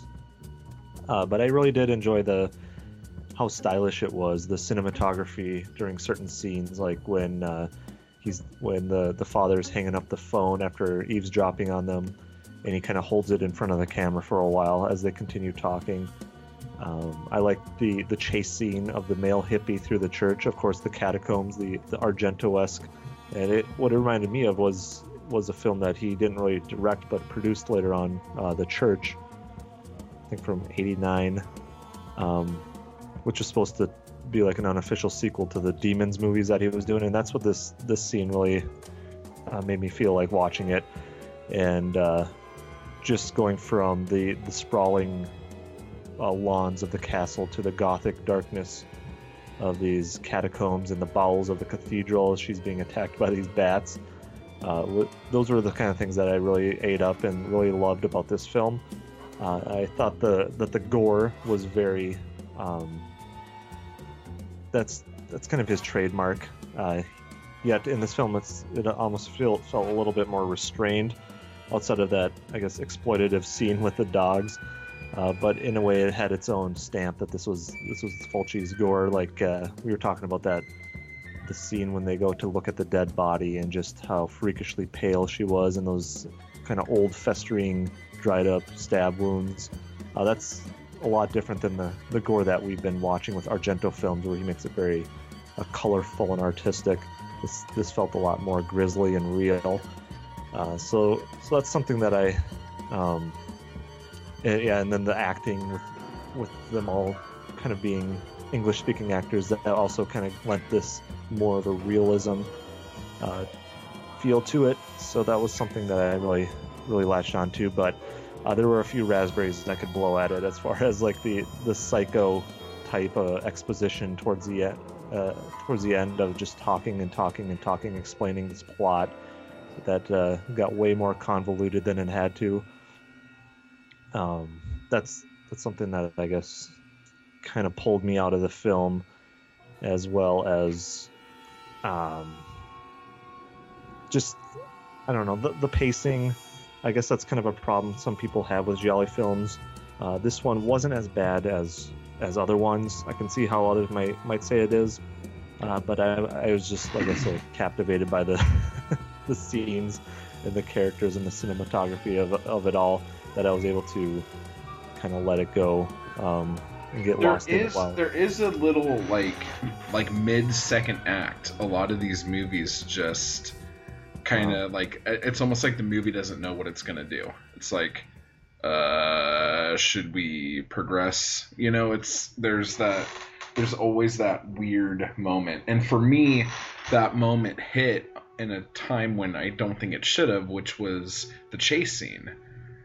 I'm I I'm like God, this is lagging. Like I that was the first time through the whole movie that I was just like I went and looked at my phone to see what time it was. yeah, that's that's actually when I wrote down the note about the pacing. I'm like, all right, uh, you know these these chase scenes are always kind of fun and thrilling, but just and I, I It just really liked how he for a kind of- really yeah. long time. it was fun to see the scenery that he chased her through, but Mhm. as a as the as it progressed, it's like all right, just end this whole thing so we can either get on with the plot or um, or at least maybe they should have saved it for closer to the end and added a little bit more suspense to it. But yeah, just just the realism of all of it all, the the women in it, I thought were. I don't know if I'm going to be judged for this, but I thought they You were will actually kind of attractive. Uh, Joan, you know, she wasn't the best actress, but I thought she was kind of a natural beauty. Uh, well, and Joan's my my little my little honey from frickin' Five Dolls, dude. Yeah, yeah, she's got that that kind of. I mean, I guess she's playing the daughter of someone in this film, but I'll pretend that she's of age. Um, and in Florinda, she's got kind of that exotic beauty from being from South America. So Now, see, my thing is, I fucking can't stand her. Yeah, she's Like, she's a little I too expressive. really, I just did not like her. I don't like how, like, her face has like, for someone who looks like she hasn't really had any work done on her face. How come there's like no expression in it? Like even when she's like in the throes of passion, she basically has the same face. It's either her eyes are shut or her mouth's open. You know, Yeah. I just I really like I would have rather have s- spent time with any other woman in that film than her. I really just she just did not yeah, she, do it for me. she actually, I think, a lot of the the reviews I've read of this film are people kind of giving her accolades as being just this uh, this this tour de force, this great actress in this film, stands above the rest. You but- could put a fucking broom in that and you got the same fucking performance. And the broom probably would have fallen down the grass hill better. she she's great as the the crazy woman in Don't Torture a Duckling, but this yeah this role might have been miscast for her. I think. Yeah, Well- and, and there's another film, um, another giallo that the guy from, the guy who directed the Fifth Chord, directed a film called Footprints or Footprints on the Moon, Yeah. And she's in that. and She's supposed to be very good in that too, but you know it depends on whether you like her or not. And and I, I, I wasn't as put off by her, um, by her acting as much as Creep was, but the one thing I couldn't figure out was whether I found her attractive or not. I couldn't tell, like from one scene to the next is she hot? Is she not? I'm, I. It was weird. It, she's she's got a, a very like chiseled, kind of square face. Um, and I She's think very mannish. Yeah, But the other thing too, I mean, there was a geographical monopoly on hot chicks in this. So she was like hanging out with Deborah. Deborah's very pretty. And then Yeah. freaking uh, Jenny. Jenny's my favorite. She was great. Yeah, yeah, that's another one I wanted to bring up. Just that crazy plume of hair that she had. Oh had. my god, dude. and then she was like all like almost licking on that horse. It was like, whoa. Is this turning me on or what? I don't understand what's happening to me right now. but um I don't know, like for me I uh I did a uh kind of like pro and con list because I I have the tendency to like when we talk about stuff and you're like, so what'd you think about it? Like, I immediately want to just like throw all the shit out. Like, Yeah. oh, this sucked because blah blah blah blah blah blah blah. But like, there's parts that I do like about stuff, but I feel like I totally outshadow that with all of the crap that I talk on it. So I'm like, okay, I'm gonna be more legitimate right now. I'm gonna make a list of things I like, things I didn't like, and I'm gonna try to wrap my head around this and see what I felt about it, and you know, just try to be like a a, a nice guy here. But um, out a little. but uh, so we'll start with cons right off the bat. The whistling I cannot handle. It was it was just too much. Um, the thing that's weird about the cinematography in this movie is that there were some things in it that I thought were amazing and some things that I thought were just awful. Like there were so many jump cuts in this and the jump cuts were so um so frequent in each scene and then it would happen again so quickly and then a lot of the times when the jump cuts were happening we were having like really hard zooms on them too. And it just the idea I understand the idea here is is that we have this character who when you watch the movie from the from the very beginning you automatically are going to say to yourself, "Oh, she's the one who did it." Obviously it was her. We just saw her do it.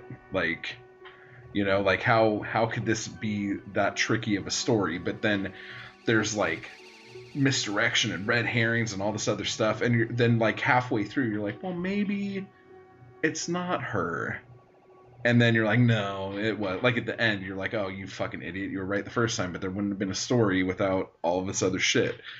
But it's like so what we have is all of these like great big master shots and all these great things. And then whenever we're dealing with her we're like in super tight close-up shots. So when it's like we're trying to like we almost never see her in a medium. It's like super tight and it's usually handheld. And it's just it's to make you anxious and make you feel uneasy because that's what the character's feeling, but I didn't like the character. So it was annoying to me if that makes any sense. Right. Um but as far as like this the cinematography parts of this film that I did like, there were a lot of things like um like we were talking about the split screen stuff and then like these like dual focus shots where um, you have someone focused in the foreground and in the background but they can't cross the line because the line's blurry.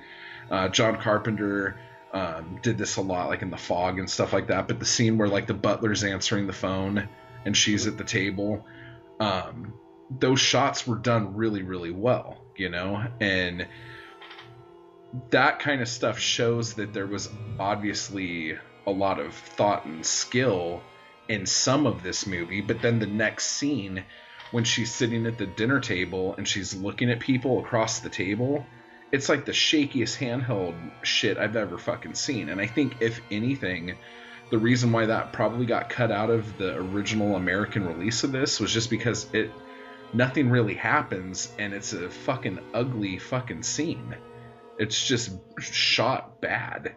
Is it the one where um, she blows the smoke and the smoke kind of comes in, in into the into the frame? It's right after she gets off the phone and she's sitting at the table and she's looking at, um, or no, it's right before that, and she's looking at her husband and then looking at Deborah and then looking at Joan, Oh, and then the camera's going back and forth and they keep looking into the camera, and it's like jumping over these candles in the center of the table. It's just a mess. It's a really ugly shot, and I understand if the purpose in it is to show her anxiety level building, but it just wasn't done right. And the thing that is also kind of weird on a shot level is that whenever she's in the therapist's office, or actually anything in the therapist's office, the shots are super tight and they almost uncomfortably tight to and I thought it was just when she was in the office with him because it might have been a small office or something.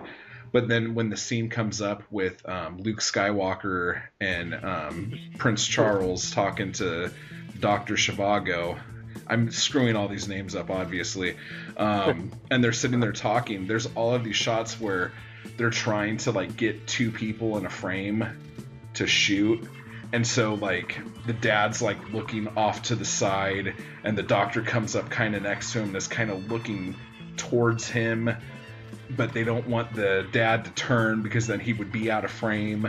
And it's just like everything felt so fucking weird and there was a lot of soft focus and weird shit just happening in the um, therapy room that it just it it took me out every time when we would go in there just because everything felt really weird but um so that's that um but another thing that kind of brought me out of it i guess um unless you guys want to make a comment about the cinematography on that No, I think I think you pretty much nailed it. Now, would you consider some of that being like the editor? Because I know Fulci worked pretty closely with the same editor for many of his films, so I don't know if he kind of gave him free reign to do a lot of those strange jump cuts and stuff.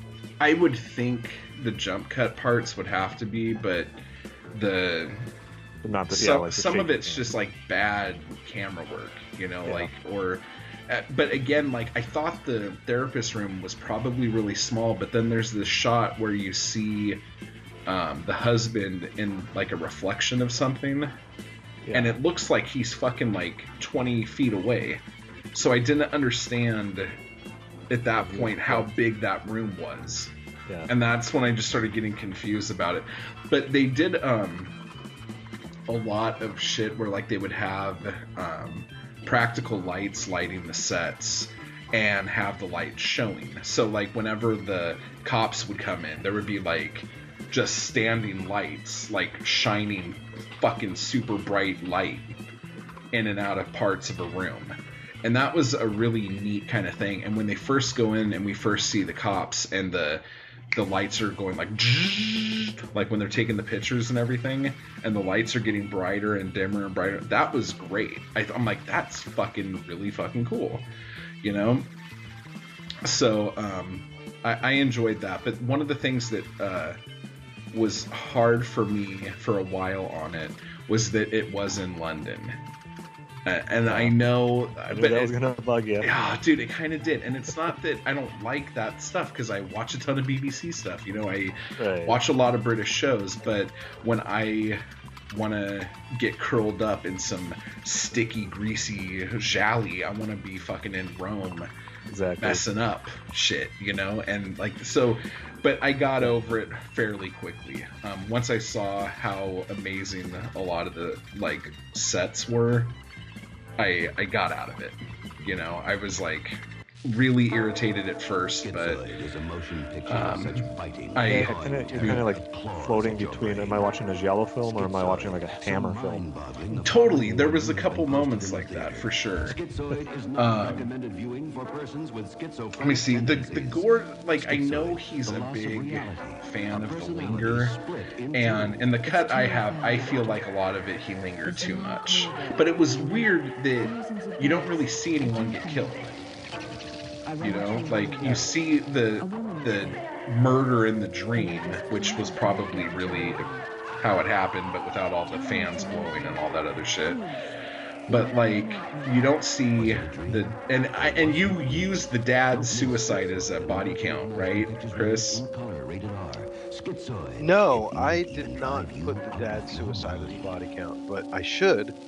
Um, you have Julia, you have um, Joan, Or Joan. and um, there's a third. I guess I must have, I must have done the, the body count with the the dad, because I'm trying to think of who else it could have been. low, and it's not by the same person, obviously. Right. That's, It's yeah, such a weird movie. yeah. It's so weird. Um, that whole bit that I really didn't like the dog thing, and it's not because I'm like I love dogs because I do love dogs, but that's not why. I just didn't understand right. why it was there, and I didn't understand why it was going on for as long as it did.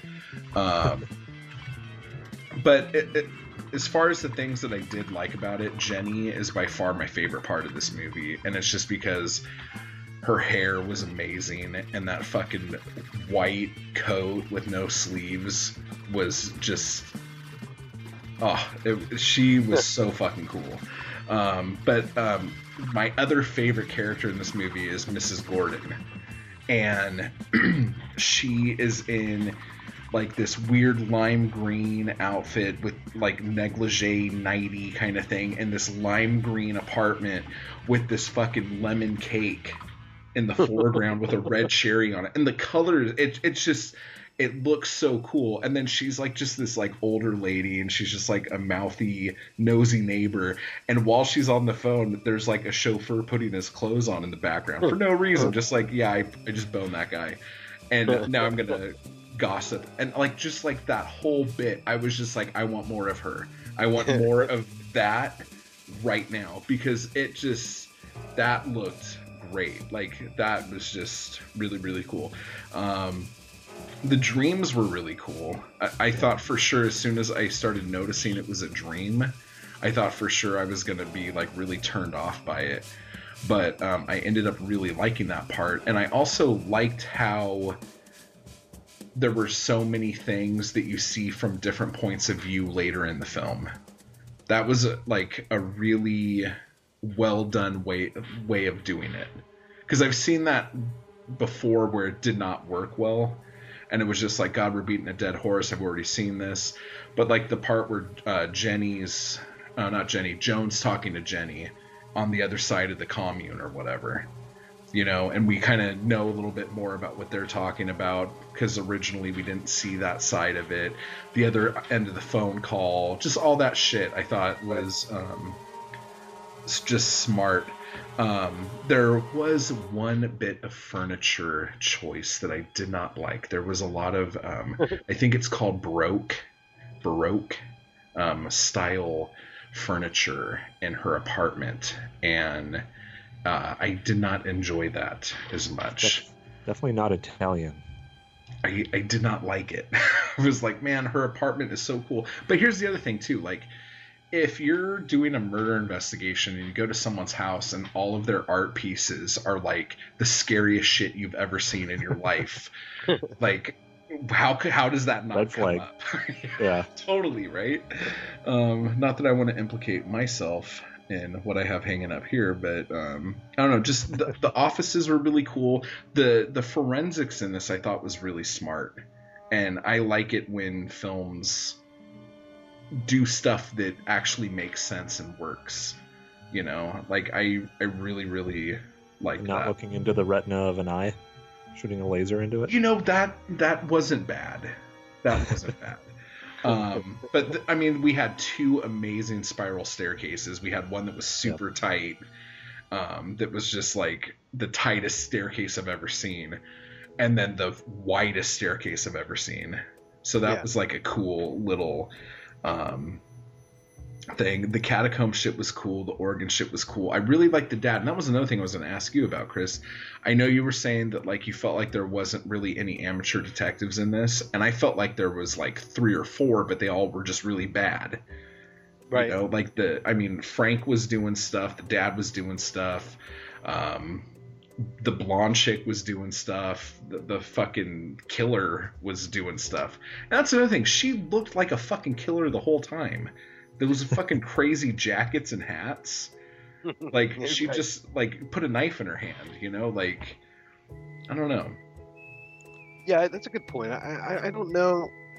I, I guess I feel as if the amateur detective criteria needs to be satisfied. Um, you you know over over a certain length of time. It's like you know if if everybody's trying to figure this thing out, but they're kind of just doing a little bit here and a little bit there, like what was going on here. I I, I don't consider it to be the the the, the typical um, the, the, the typical characteristic of the amateur detective who Yeah. really in, in most of the gialli it's like well you've got this person who's running a, an investigation in parallel to the uh, to the police or maybe is running an investigation without the police even being in on it. But he's following clues and he's going or or she is going from you know point A to point B. But in this it was a lot of you know uh, this person knows a little bit about this and this other person knows this much and this other person knows this much. And they string it all together and Corvin really you know he's kind of in control of everything. I mean he he figures it out um, you know Now, does it piss you off that you don't f- see him figuring stuff out? Because you you witness all of the other characters in this movie trying to figure shit out and trying to make things happen, and then every time we see Corvin, he he get he gets something, and he's like, "Oh, this obviously makes me think someone else did it." Like that was like the whole thing he kept doing, and I was just going, "Come on, like bite on something, dude." Right. Yeah, well, I mean, it uh it, it it was it was like like you guys both said. I mean, it was a very different kind of giallo. It, it wasn't um your typical giallo and and you know, I I kind of get the feeling that, you know, it had a little bit of a style of, you know, um you're you're in London. It's not as flashy and fancy as some of the Italian gialli, uh, or the ones that take place in Italy, where the cops are kind of like um, a little bit on the on the comic relief side, and uh, everything is kind of a little bit more proper Yeah. and maybe the maybe the the emphasis was a little bit more on on uh, a, a police you know let, let's let's have the police kind of do kind of what they do in Scotland Yard and have it be you know proper and, and well and well orchestrated and, and well uh, well investigated uh, and maybe that was maybe that was the idea behind Corvin and and what Corvin was all about. But um, you know I I um I think that uh, yeah I, I don't I don't know if I really noticed that he was figuring everything out you know off off camera or off screen.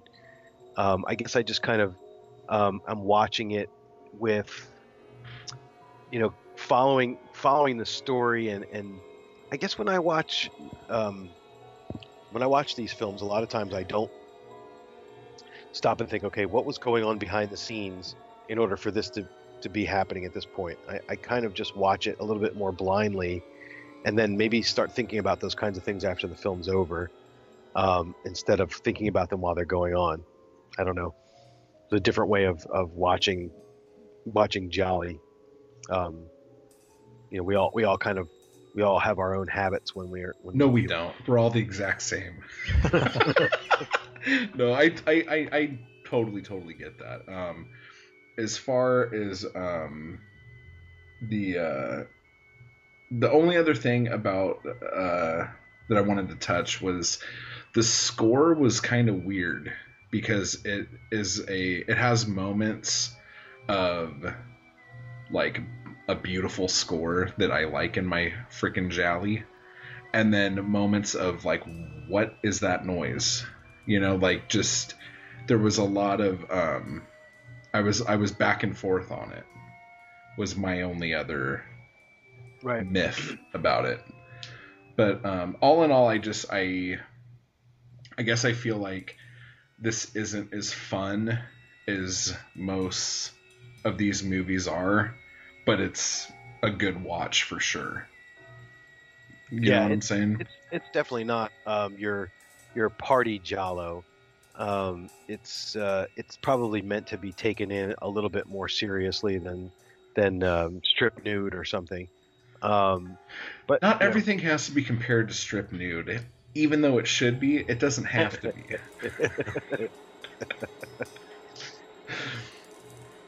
it should be anyway. yeah, well, you know. It's hard to, you know, top that one for realsies. Um, but like I the one thing I did notice though more than anything else um, was how influential this film was to other filmmakers later. Cuz like and I'm sure Fulci didn't reinvent the wheel with this by any means, but I just noticed so many things that I've seen so many other directors do later on. Um, Right. From Cronenberg to De Palma to Carpenter to, um, and like how you were talking about Argento, you know, it's just like it, it was obvious that this, whether or not it did amazing everywhere, it was influential to people. Right. Yeah, I agree. Uh, it's it's I, I think it's it's a really um, well you know it's a it's a well photographed film. It's it's fun to watch um, just because the visuals are so kind of enticing and um, they're they just kind of pull you in. Um, I, I find that to be the case with most of uh, the films in this genre, for the most part. That, that they're just interesting looking enough that you know you can watch them. And if you really want to pay attention to what's going on you can. Um, in some situations it's probably better if you don't. Um, and it, you might you know because because you know when i watched lizard and woman skin i this this time i probably watched it i probably watched it maybe five or six times before watching it this time. And um, the first couple of times i watched it i may have been distracted in the middle of watching it, or I may have paused it and came back to it later. And then when you finally get to the end scene where they, you know, they take Carol off in the cop car, I'm like, wait a minute, it was her? It wasn't? Wait, was it her? I thought it was. And no, it's not, but yes, it is. And, you know, so I had to watch it again. And, you know, because I had to do the notes for the plot lines, I had to watch it and pay attention to all the little things that they were trying to say. And of course, um, once you do that, you start to realize that, like you guys said, I mean, they threw a bunch of stuff in there that probably wasn't even supposed to make sense, and maybe the Italian translation of it is a is completely different than what they dubbed Yeah. in English. So, um, you- But for the most part, the, the the actual story and motive and everything behind the main murder that they're investigating, it does make sense and it right. it works. And and in fact, it's really not that complicated. It's like At okay, all. you- these two women who are in an affair, and one's blackmailing the other, and so she kills her, and uh, she writes it down and pretends it was a dream. And So why uh, did she react the way she did when when she was feeling paranoid or ang- having that anxiety? It Or was all just fake, kind of right? like- But that's Yeah, I was gonna another thing because thought then was- she had to have started going to the therapist before all of this because she knew that she might want to kill her later. Yeah, that's the only part of it that was kind of muddy to me. Just the uh, was she faking it, or had she been lying to herself for so long that she was starting to believe it? right, kind of a chicken and egg kind of si- situation. All right. Well, what kind of I'm sure it was never meant to be pondered to this degree. Yeah. I want to just scream from the rooftops that I'm fucking tired of that argument from people. because just as a director, okay, yes, I am. Um, and from the egos that I've heard that some of these people have, I think that all of these people, Fulci included, wanted everyone to like salivate and like go over and over and over their work. You know, like it might not have been thought that way of by the producers because they're just trying to turn out a product, but I Right. really think a lot of the filmmakers were had a big enough ego to where they want people to mull over their stuff. But again, when it gets to like geography on it, like are people in Italy going to be as nitpicky as people here? Probably not, because that's what they're used to, because they obviously don't mind the dubbing. You know, even in Italian, it's dubbed. You know? Right. So th- they throw a lot of caution to the wind with that. But, um, I mean, I, I really think the filmmakers want people to dig into it. Yeah, I, I would think that Ful- Fulci would and, and Argento, but there's a, there's others that maybe not as much. Now, if any of you people bring up Sergio Martino and say anything bad about him, I am going to start slamming things down in this room right now. I think the other thing too is like, you know, are we, did you know, did they ever envision that these films would be criticized with the kind of of knowledge and and that we have in this particular age, where we've we've we've had all these other films come after them, Yeah. um, you know, and we've and we're very jaded to realism, um, whether it be you know visual realism with CGI or realism in that you know you you got to make sure that you've got a very tight script or whatever. Yeah. Um, you know, we've got this kind of we've got this we've got this bias as people criticizing movies that are you know 50 or some years old. Um, so sure, you know, as a director in 1972, I would love it if my giallo was talked about by academic people. But do you think Um, someone walked up to Fulci and said, "Hey, guess what? In 40 years, people are going to be watching this on their phones"? He's like, Right. "What?" What did you just say to me, alien person? Watching things on a phone? Oh, McFly, that sounds just fascinating. Tell me more. I bet he'd be disgusted. You can only watch films on the screen, yeah, dude. the big That- screen. That must be totally confusing. We're gonna watch it on an inch by inch. It'll be great. You'll love it. Yeah. so, as far as um, production notes go, Senior Phantom. Well, all right. Yes, this film from 1971. Did also go by Schizoid in America, directed and written by Lucio Fulci, uh, along with three other people that wrote the script with him. So once again, one of those kind of a lot of cooks in the kitchen type of situations. Uh, Carlo Rambaldi did the effects in this one. We've talked about him before, uh, being involved with Italian films, and then going on to do uh, the big effects for like E.T. and uh, working behind the scenes on Alien.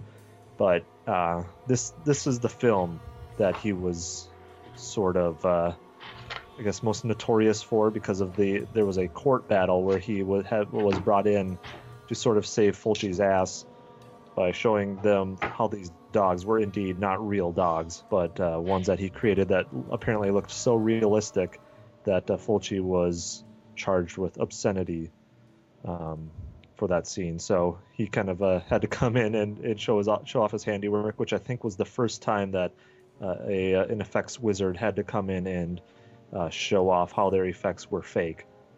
So it's kind of an interesting little tidbit. But then, uh, yeah, the cinematography, we kind of touched on that. That was a guy that uh, worked with Fulci um, a couple times, I think, but his name is Luigi Kuveiller. I totally butchered that, but he actually has worked on. he he actually did the cinematography for Deep Red, so a little giallo tie there, um, but also uh, some other famous Italian films like uh, Investigation of a Citizen Above Suspicion. I always have to kind of slow down when I say that title, but um, yeah. So that's those are the kind of the people, the crew behind the scenes. Uh, in the film itself, of course, we talked about Florinda Bolkan, who played Carol Hammond. I'm just kidding. okay, go on. Raspberry. She's a, a Brazilian actress. She came over to Italy, being discovered by an Italian director, and was in that film Investigation of a Citizen Above Suspicion, and is actually the uh, David di Donatello Award winner a couple times. That's uh, Italy's version of the Oscar. So apparently, she does have some sort of acting chops. Uh, then. Thanks, Uh, thanks, yeah. then playing the role of Luke Skywalker, uh, aka Frank Hammond, was Jean Sorel. He's French and uh, moved between French and Italian film. Uh, he was in that uh, the perversion story that Chris was talking about earlier, and uh, also had acted with Florinda before in an earlier Giallo film from '68, a, a Complicated Girl, is the name of that one in in American. And then uh, in her, I guess, first role is uh, Anita Strindberg as Julia, though the the role is very limited in this film. It's also it's a very important role. Uh, she is Swedish, so we're getting people from all over the map in this film. Uh, this was something. This was her first Yellow film, but uh, she would also star in the very same year in Case of the Scorpion's Tail, and then the later the the films Who Saw Her Die and Your Vice is a Locked Room, and Only I Have the Key. Uh, before moving on to other genre films in Italy in the late 70s. So, Women in Cell Block 7. yes, Yeah. women in, she was a women in prison film. What else does she have in her That's catalog? a that's a freaking bomb track right there, man. So those are some notes I was able to gather. Okay. Well, as far as um, nerdy trivia stuff, um, the girl uh, is her last name Balkan, or is that just how how it's written? Um, Carol um, had an 18 year love affair with Marina Cicogna. Damn it, who was the producer of Investigation of a Citizen Above Suspicion. So, Spicy. Smacking clams was not out of her repertoire. So I could have come up with a better way of saying that, but I didn't. I'm sorry. Um, and then Ellie Gall or Ely Galleani um, is that uh, girl from who was credited as Justine Gall in um, Five Dolls. But um, one of the cool little bits here is that Penny Brown, who plays um, uh, Jenny, our fun little hippie, um, she is most famous in Italy as a singer and she did some Italo disco tracks in the early 80s. Um, one you could find on YouTube called No Escape. And then she did a couple under the name of Susan Morgan, like Take My Love and She Will Come Back Running. Oh. And um, the funniest thing about this is that the record company these uh, records were put out by was called SPQR, which stood for Sound Production Quality Record. And their logo was a giant eight titted dog and people standing underneath it trying to suckle it. Which That's was just quality. hysterical. Um, she was also in a band called the Artificials um, and had a hit song called Turn Me On. And then in 1970, she did a song with Giorgio Albertazzi called Miragio di Estate, if I said that right. And that song is like six minutes long, and it's just him talking. And I can't really find any part where she's actually in it. But she's on the cover as she's doing the song too. But he's like, Oh, I love this stuff. Da, da, da. Oh, yeah. Oh, yeah. Oh. And um, so that's her career, man. Um, so that's kind of fun. But as So when you were watching those videos, is that how you ended up on South African rap? no, actually, um, that was um, recommended to me by a friend. Oh, so you didn't go down like a big rabbit hole. No, but I, I tend to do that though. um, but as far as the different cuts of the movie, um, now apparently, and I think, do uh, what year was was Schizoid released in America? That was released in like '72, right? Yeah, it was very shortly after. Okay. uh, yeah, featuring like the bats on the cover. Yeah. Okay. Well, so in 2005, um, there was a U.S. version of Lizard and Woman's Skin that was um, 95 minutes and 36 seconds. The Italian version, however, is 97 minutes 49 seconds. But the part that where this gets really confusing is that the U.S. cut is missing seven over seven minutes of footage from the Italian version, even though it's only less than two minutes shorter. Because the Italian version had a bunch of different stuff in it that even um, some of the stuff the American version did not have, and some of the stuff the American version had that the Italian version didn't have. So that's when So things those- start getting weird. Yeah. So, like for instance, Carol running through the hall in the train car. There's 11 seconds of that missing out of the American version. Um, uh, everything from 20 seconds missing of them laying down on the bed. Like there were three more different shots of them falling down on the bed. Um, uh, seven seconds of the orgy party, um, 22 seconds of split screen between the dinner party and the sex at the fun party. Um, I have all this written out, but honestly, it's a lot. And um, when I started writing it, I didn't think it was going to add up to that much. But um, now, out of the Italian version, um, the part where uh, Julia is kissing the man at the party that was cut out of the Italian version for some reason. Um, uh, let me see. Uh, and there's some parts of the Italian version that were cut out due to film tears from the original transfer. So that's kind of weird. So when it was um, when it was put out, uh, Shriek Show put it out in 2005, and they did like a two disc set with one disc being the American version and one being the Italian version. And the Italian version was a more complete cut of the film, but the quality of the movie was shit. Like it was really, really bad. And the American version looked better, but a ton of shit was missing out of it. Right. So then, um, uh, a company called Federal the next year put out um, the Italian version only and cleaned that up a bit. So then in 2007, Shriek Show put it out again um, with both audio versions and a better cut. So that's really the I guess what's out as of now is the definitive, unless there's a Blu-ray that I'm missing and I don't know about. Um, but as far as that, the only real difference between the American and the Italian versions is during the dream sequences. In the Italian versions, they're all blurry, and the nudity's blurry, and all that stuff. So it's more dreamy like. And I've seen clips of what that looks like, and it is really blurry. It's like not even like just soft. It's like really blurry. So um, that's really the real big difference. Ta-da! I like what I hear. So it's, it's kind of like how they used to do those old TV edits of like of horror films before they had VHS or something. Oh yeah, dude. Maybe.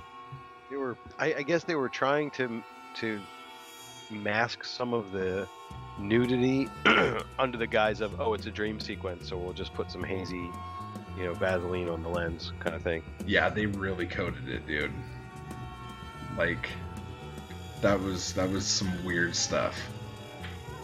And I wish I could remember more of the differences between Schizoid and the, and the Italian version, but I really don't think it's that substantial, other than the, entirety of the dog scene cut out. I think honestly, the one deal. thing that's cut out of Schizoid is the scene with um, Mrs. Gordon, and if that's the case, then that totally blows Schizoid for me. Because other than that, I was thinking if Schizoid is relatively shorter, I might actually enjoy that better.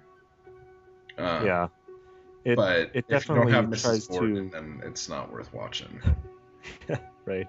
Yeah, it definitely tries to like refocus it in a different direction for some reason. Maybe they didn't think American, I guess, attention span even way back then was worth putting them through this film. So I don't. Yeah, I don't really know. What do you think about all that, Chris? I, I don't know. I was actually um, distracted by something going on in my house when you guys were talking. You're like, I I- felt like I was in school, and you Yeah. just called on me to go up to the front Yeah, of the class. definitely, you definitely did. Okay, well, um, Right. we were just asking what we should get you for your vacation. We were gonna buy you Oh, a cool. present. We were talking about it, um, but since you weren't paying attention, we're not gonna do it now. J and B So- Black bottle. Empty bottle of J and B Black. You got it, buddy. um, but yeah, I mean, so for the most part, um, it I enjoyed it. I really did. Um, there was just some things about it that didn't make me scream strip nude for your killer, right, Chris? Right. And um, What what does? Other than that movie. Well, um, the funny thing is, I, um, I, I was sitting here the other day going, okay, look, like I obviously have a little bit of a different taste here than um, most people walking into these movies. So I'm like, let me try, kind of like how you have done, Chris, with your site. Let me try to figure out like what I look for in these movies and what I like, and let me see if I could come up with a way to make this work for me. And um, I, I'm not gonna say what I did, but I came up with a very archaic caveman version of what you do, that is um, what that is like focused on my likes. And as funny as it is, dude, it totally worked. And um, it has strip nude for your killer at number one, and it has and it has um you know bay of blood and four flies down at the bottom and at the top you know it's got strip nude for your killer taste of the bloody iris and torso. Like it's it's exactly how i feel. And this movie fell right in the middle. So it's it's my my own secret recipe and it seems to work. So so obviously, fur coats is on the list. Oh, especially when it's chinchilla because that's like you know how many chinchillas had to die for her to kill that girl in that jacket But I mean, that there was there was like three or four fur coats in the Case of the Bloody Iris, right? Oof. So, so I And would and assume they were all different kinds. Oh, dude, and it's just so funny because like, um, the more, like for instance, the next movie that we're gonna be doing, um, is uh, I I just got a message. I don't know if I'm supposed to be quiet about that. Who sent it? wasn't me. It was the motor guy in the motorcycle helmet. Oh, it wasn't either of you. Okay, that's fine. Um, it, it thought it said it was you guys. Okay. Anyway, no, but the movie we're doing next is The Fifth Chord, and that movie has more amazing staircases than I know what to do with. Yeah, this is true. Like, it's just that movie should be called A Ton of Bitchin' Staircases. It's Right. fucking. I think that's Great. the American. The That's original the American, American title. no, I don't know, dude. It's just there's there's just these little things that I just get all geeky about. But um, God, dude, Jenny's hair in this movie made me want to watch this movie like twelve times. Like it was great. Yeah. So, with that being said, So we're watching Fifth Chord next time, huh? yeah, that came in second on the last little thingy we did. Awesome. Cool. I like that movie very much. Cool, cool, cool. You're gonna kill it. All right. Well, um, I guess that's it, and um, we will close with the trailer for the fifth chord. So, ciao, ciao, everybody. Ciao, ciao. Ciao, ciao. Ciao. Ciao.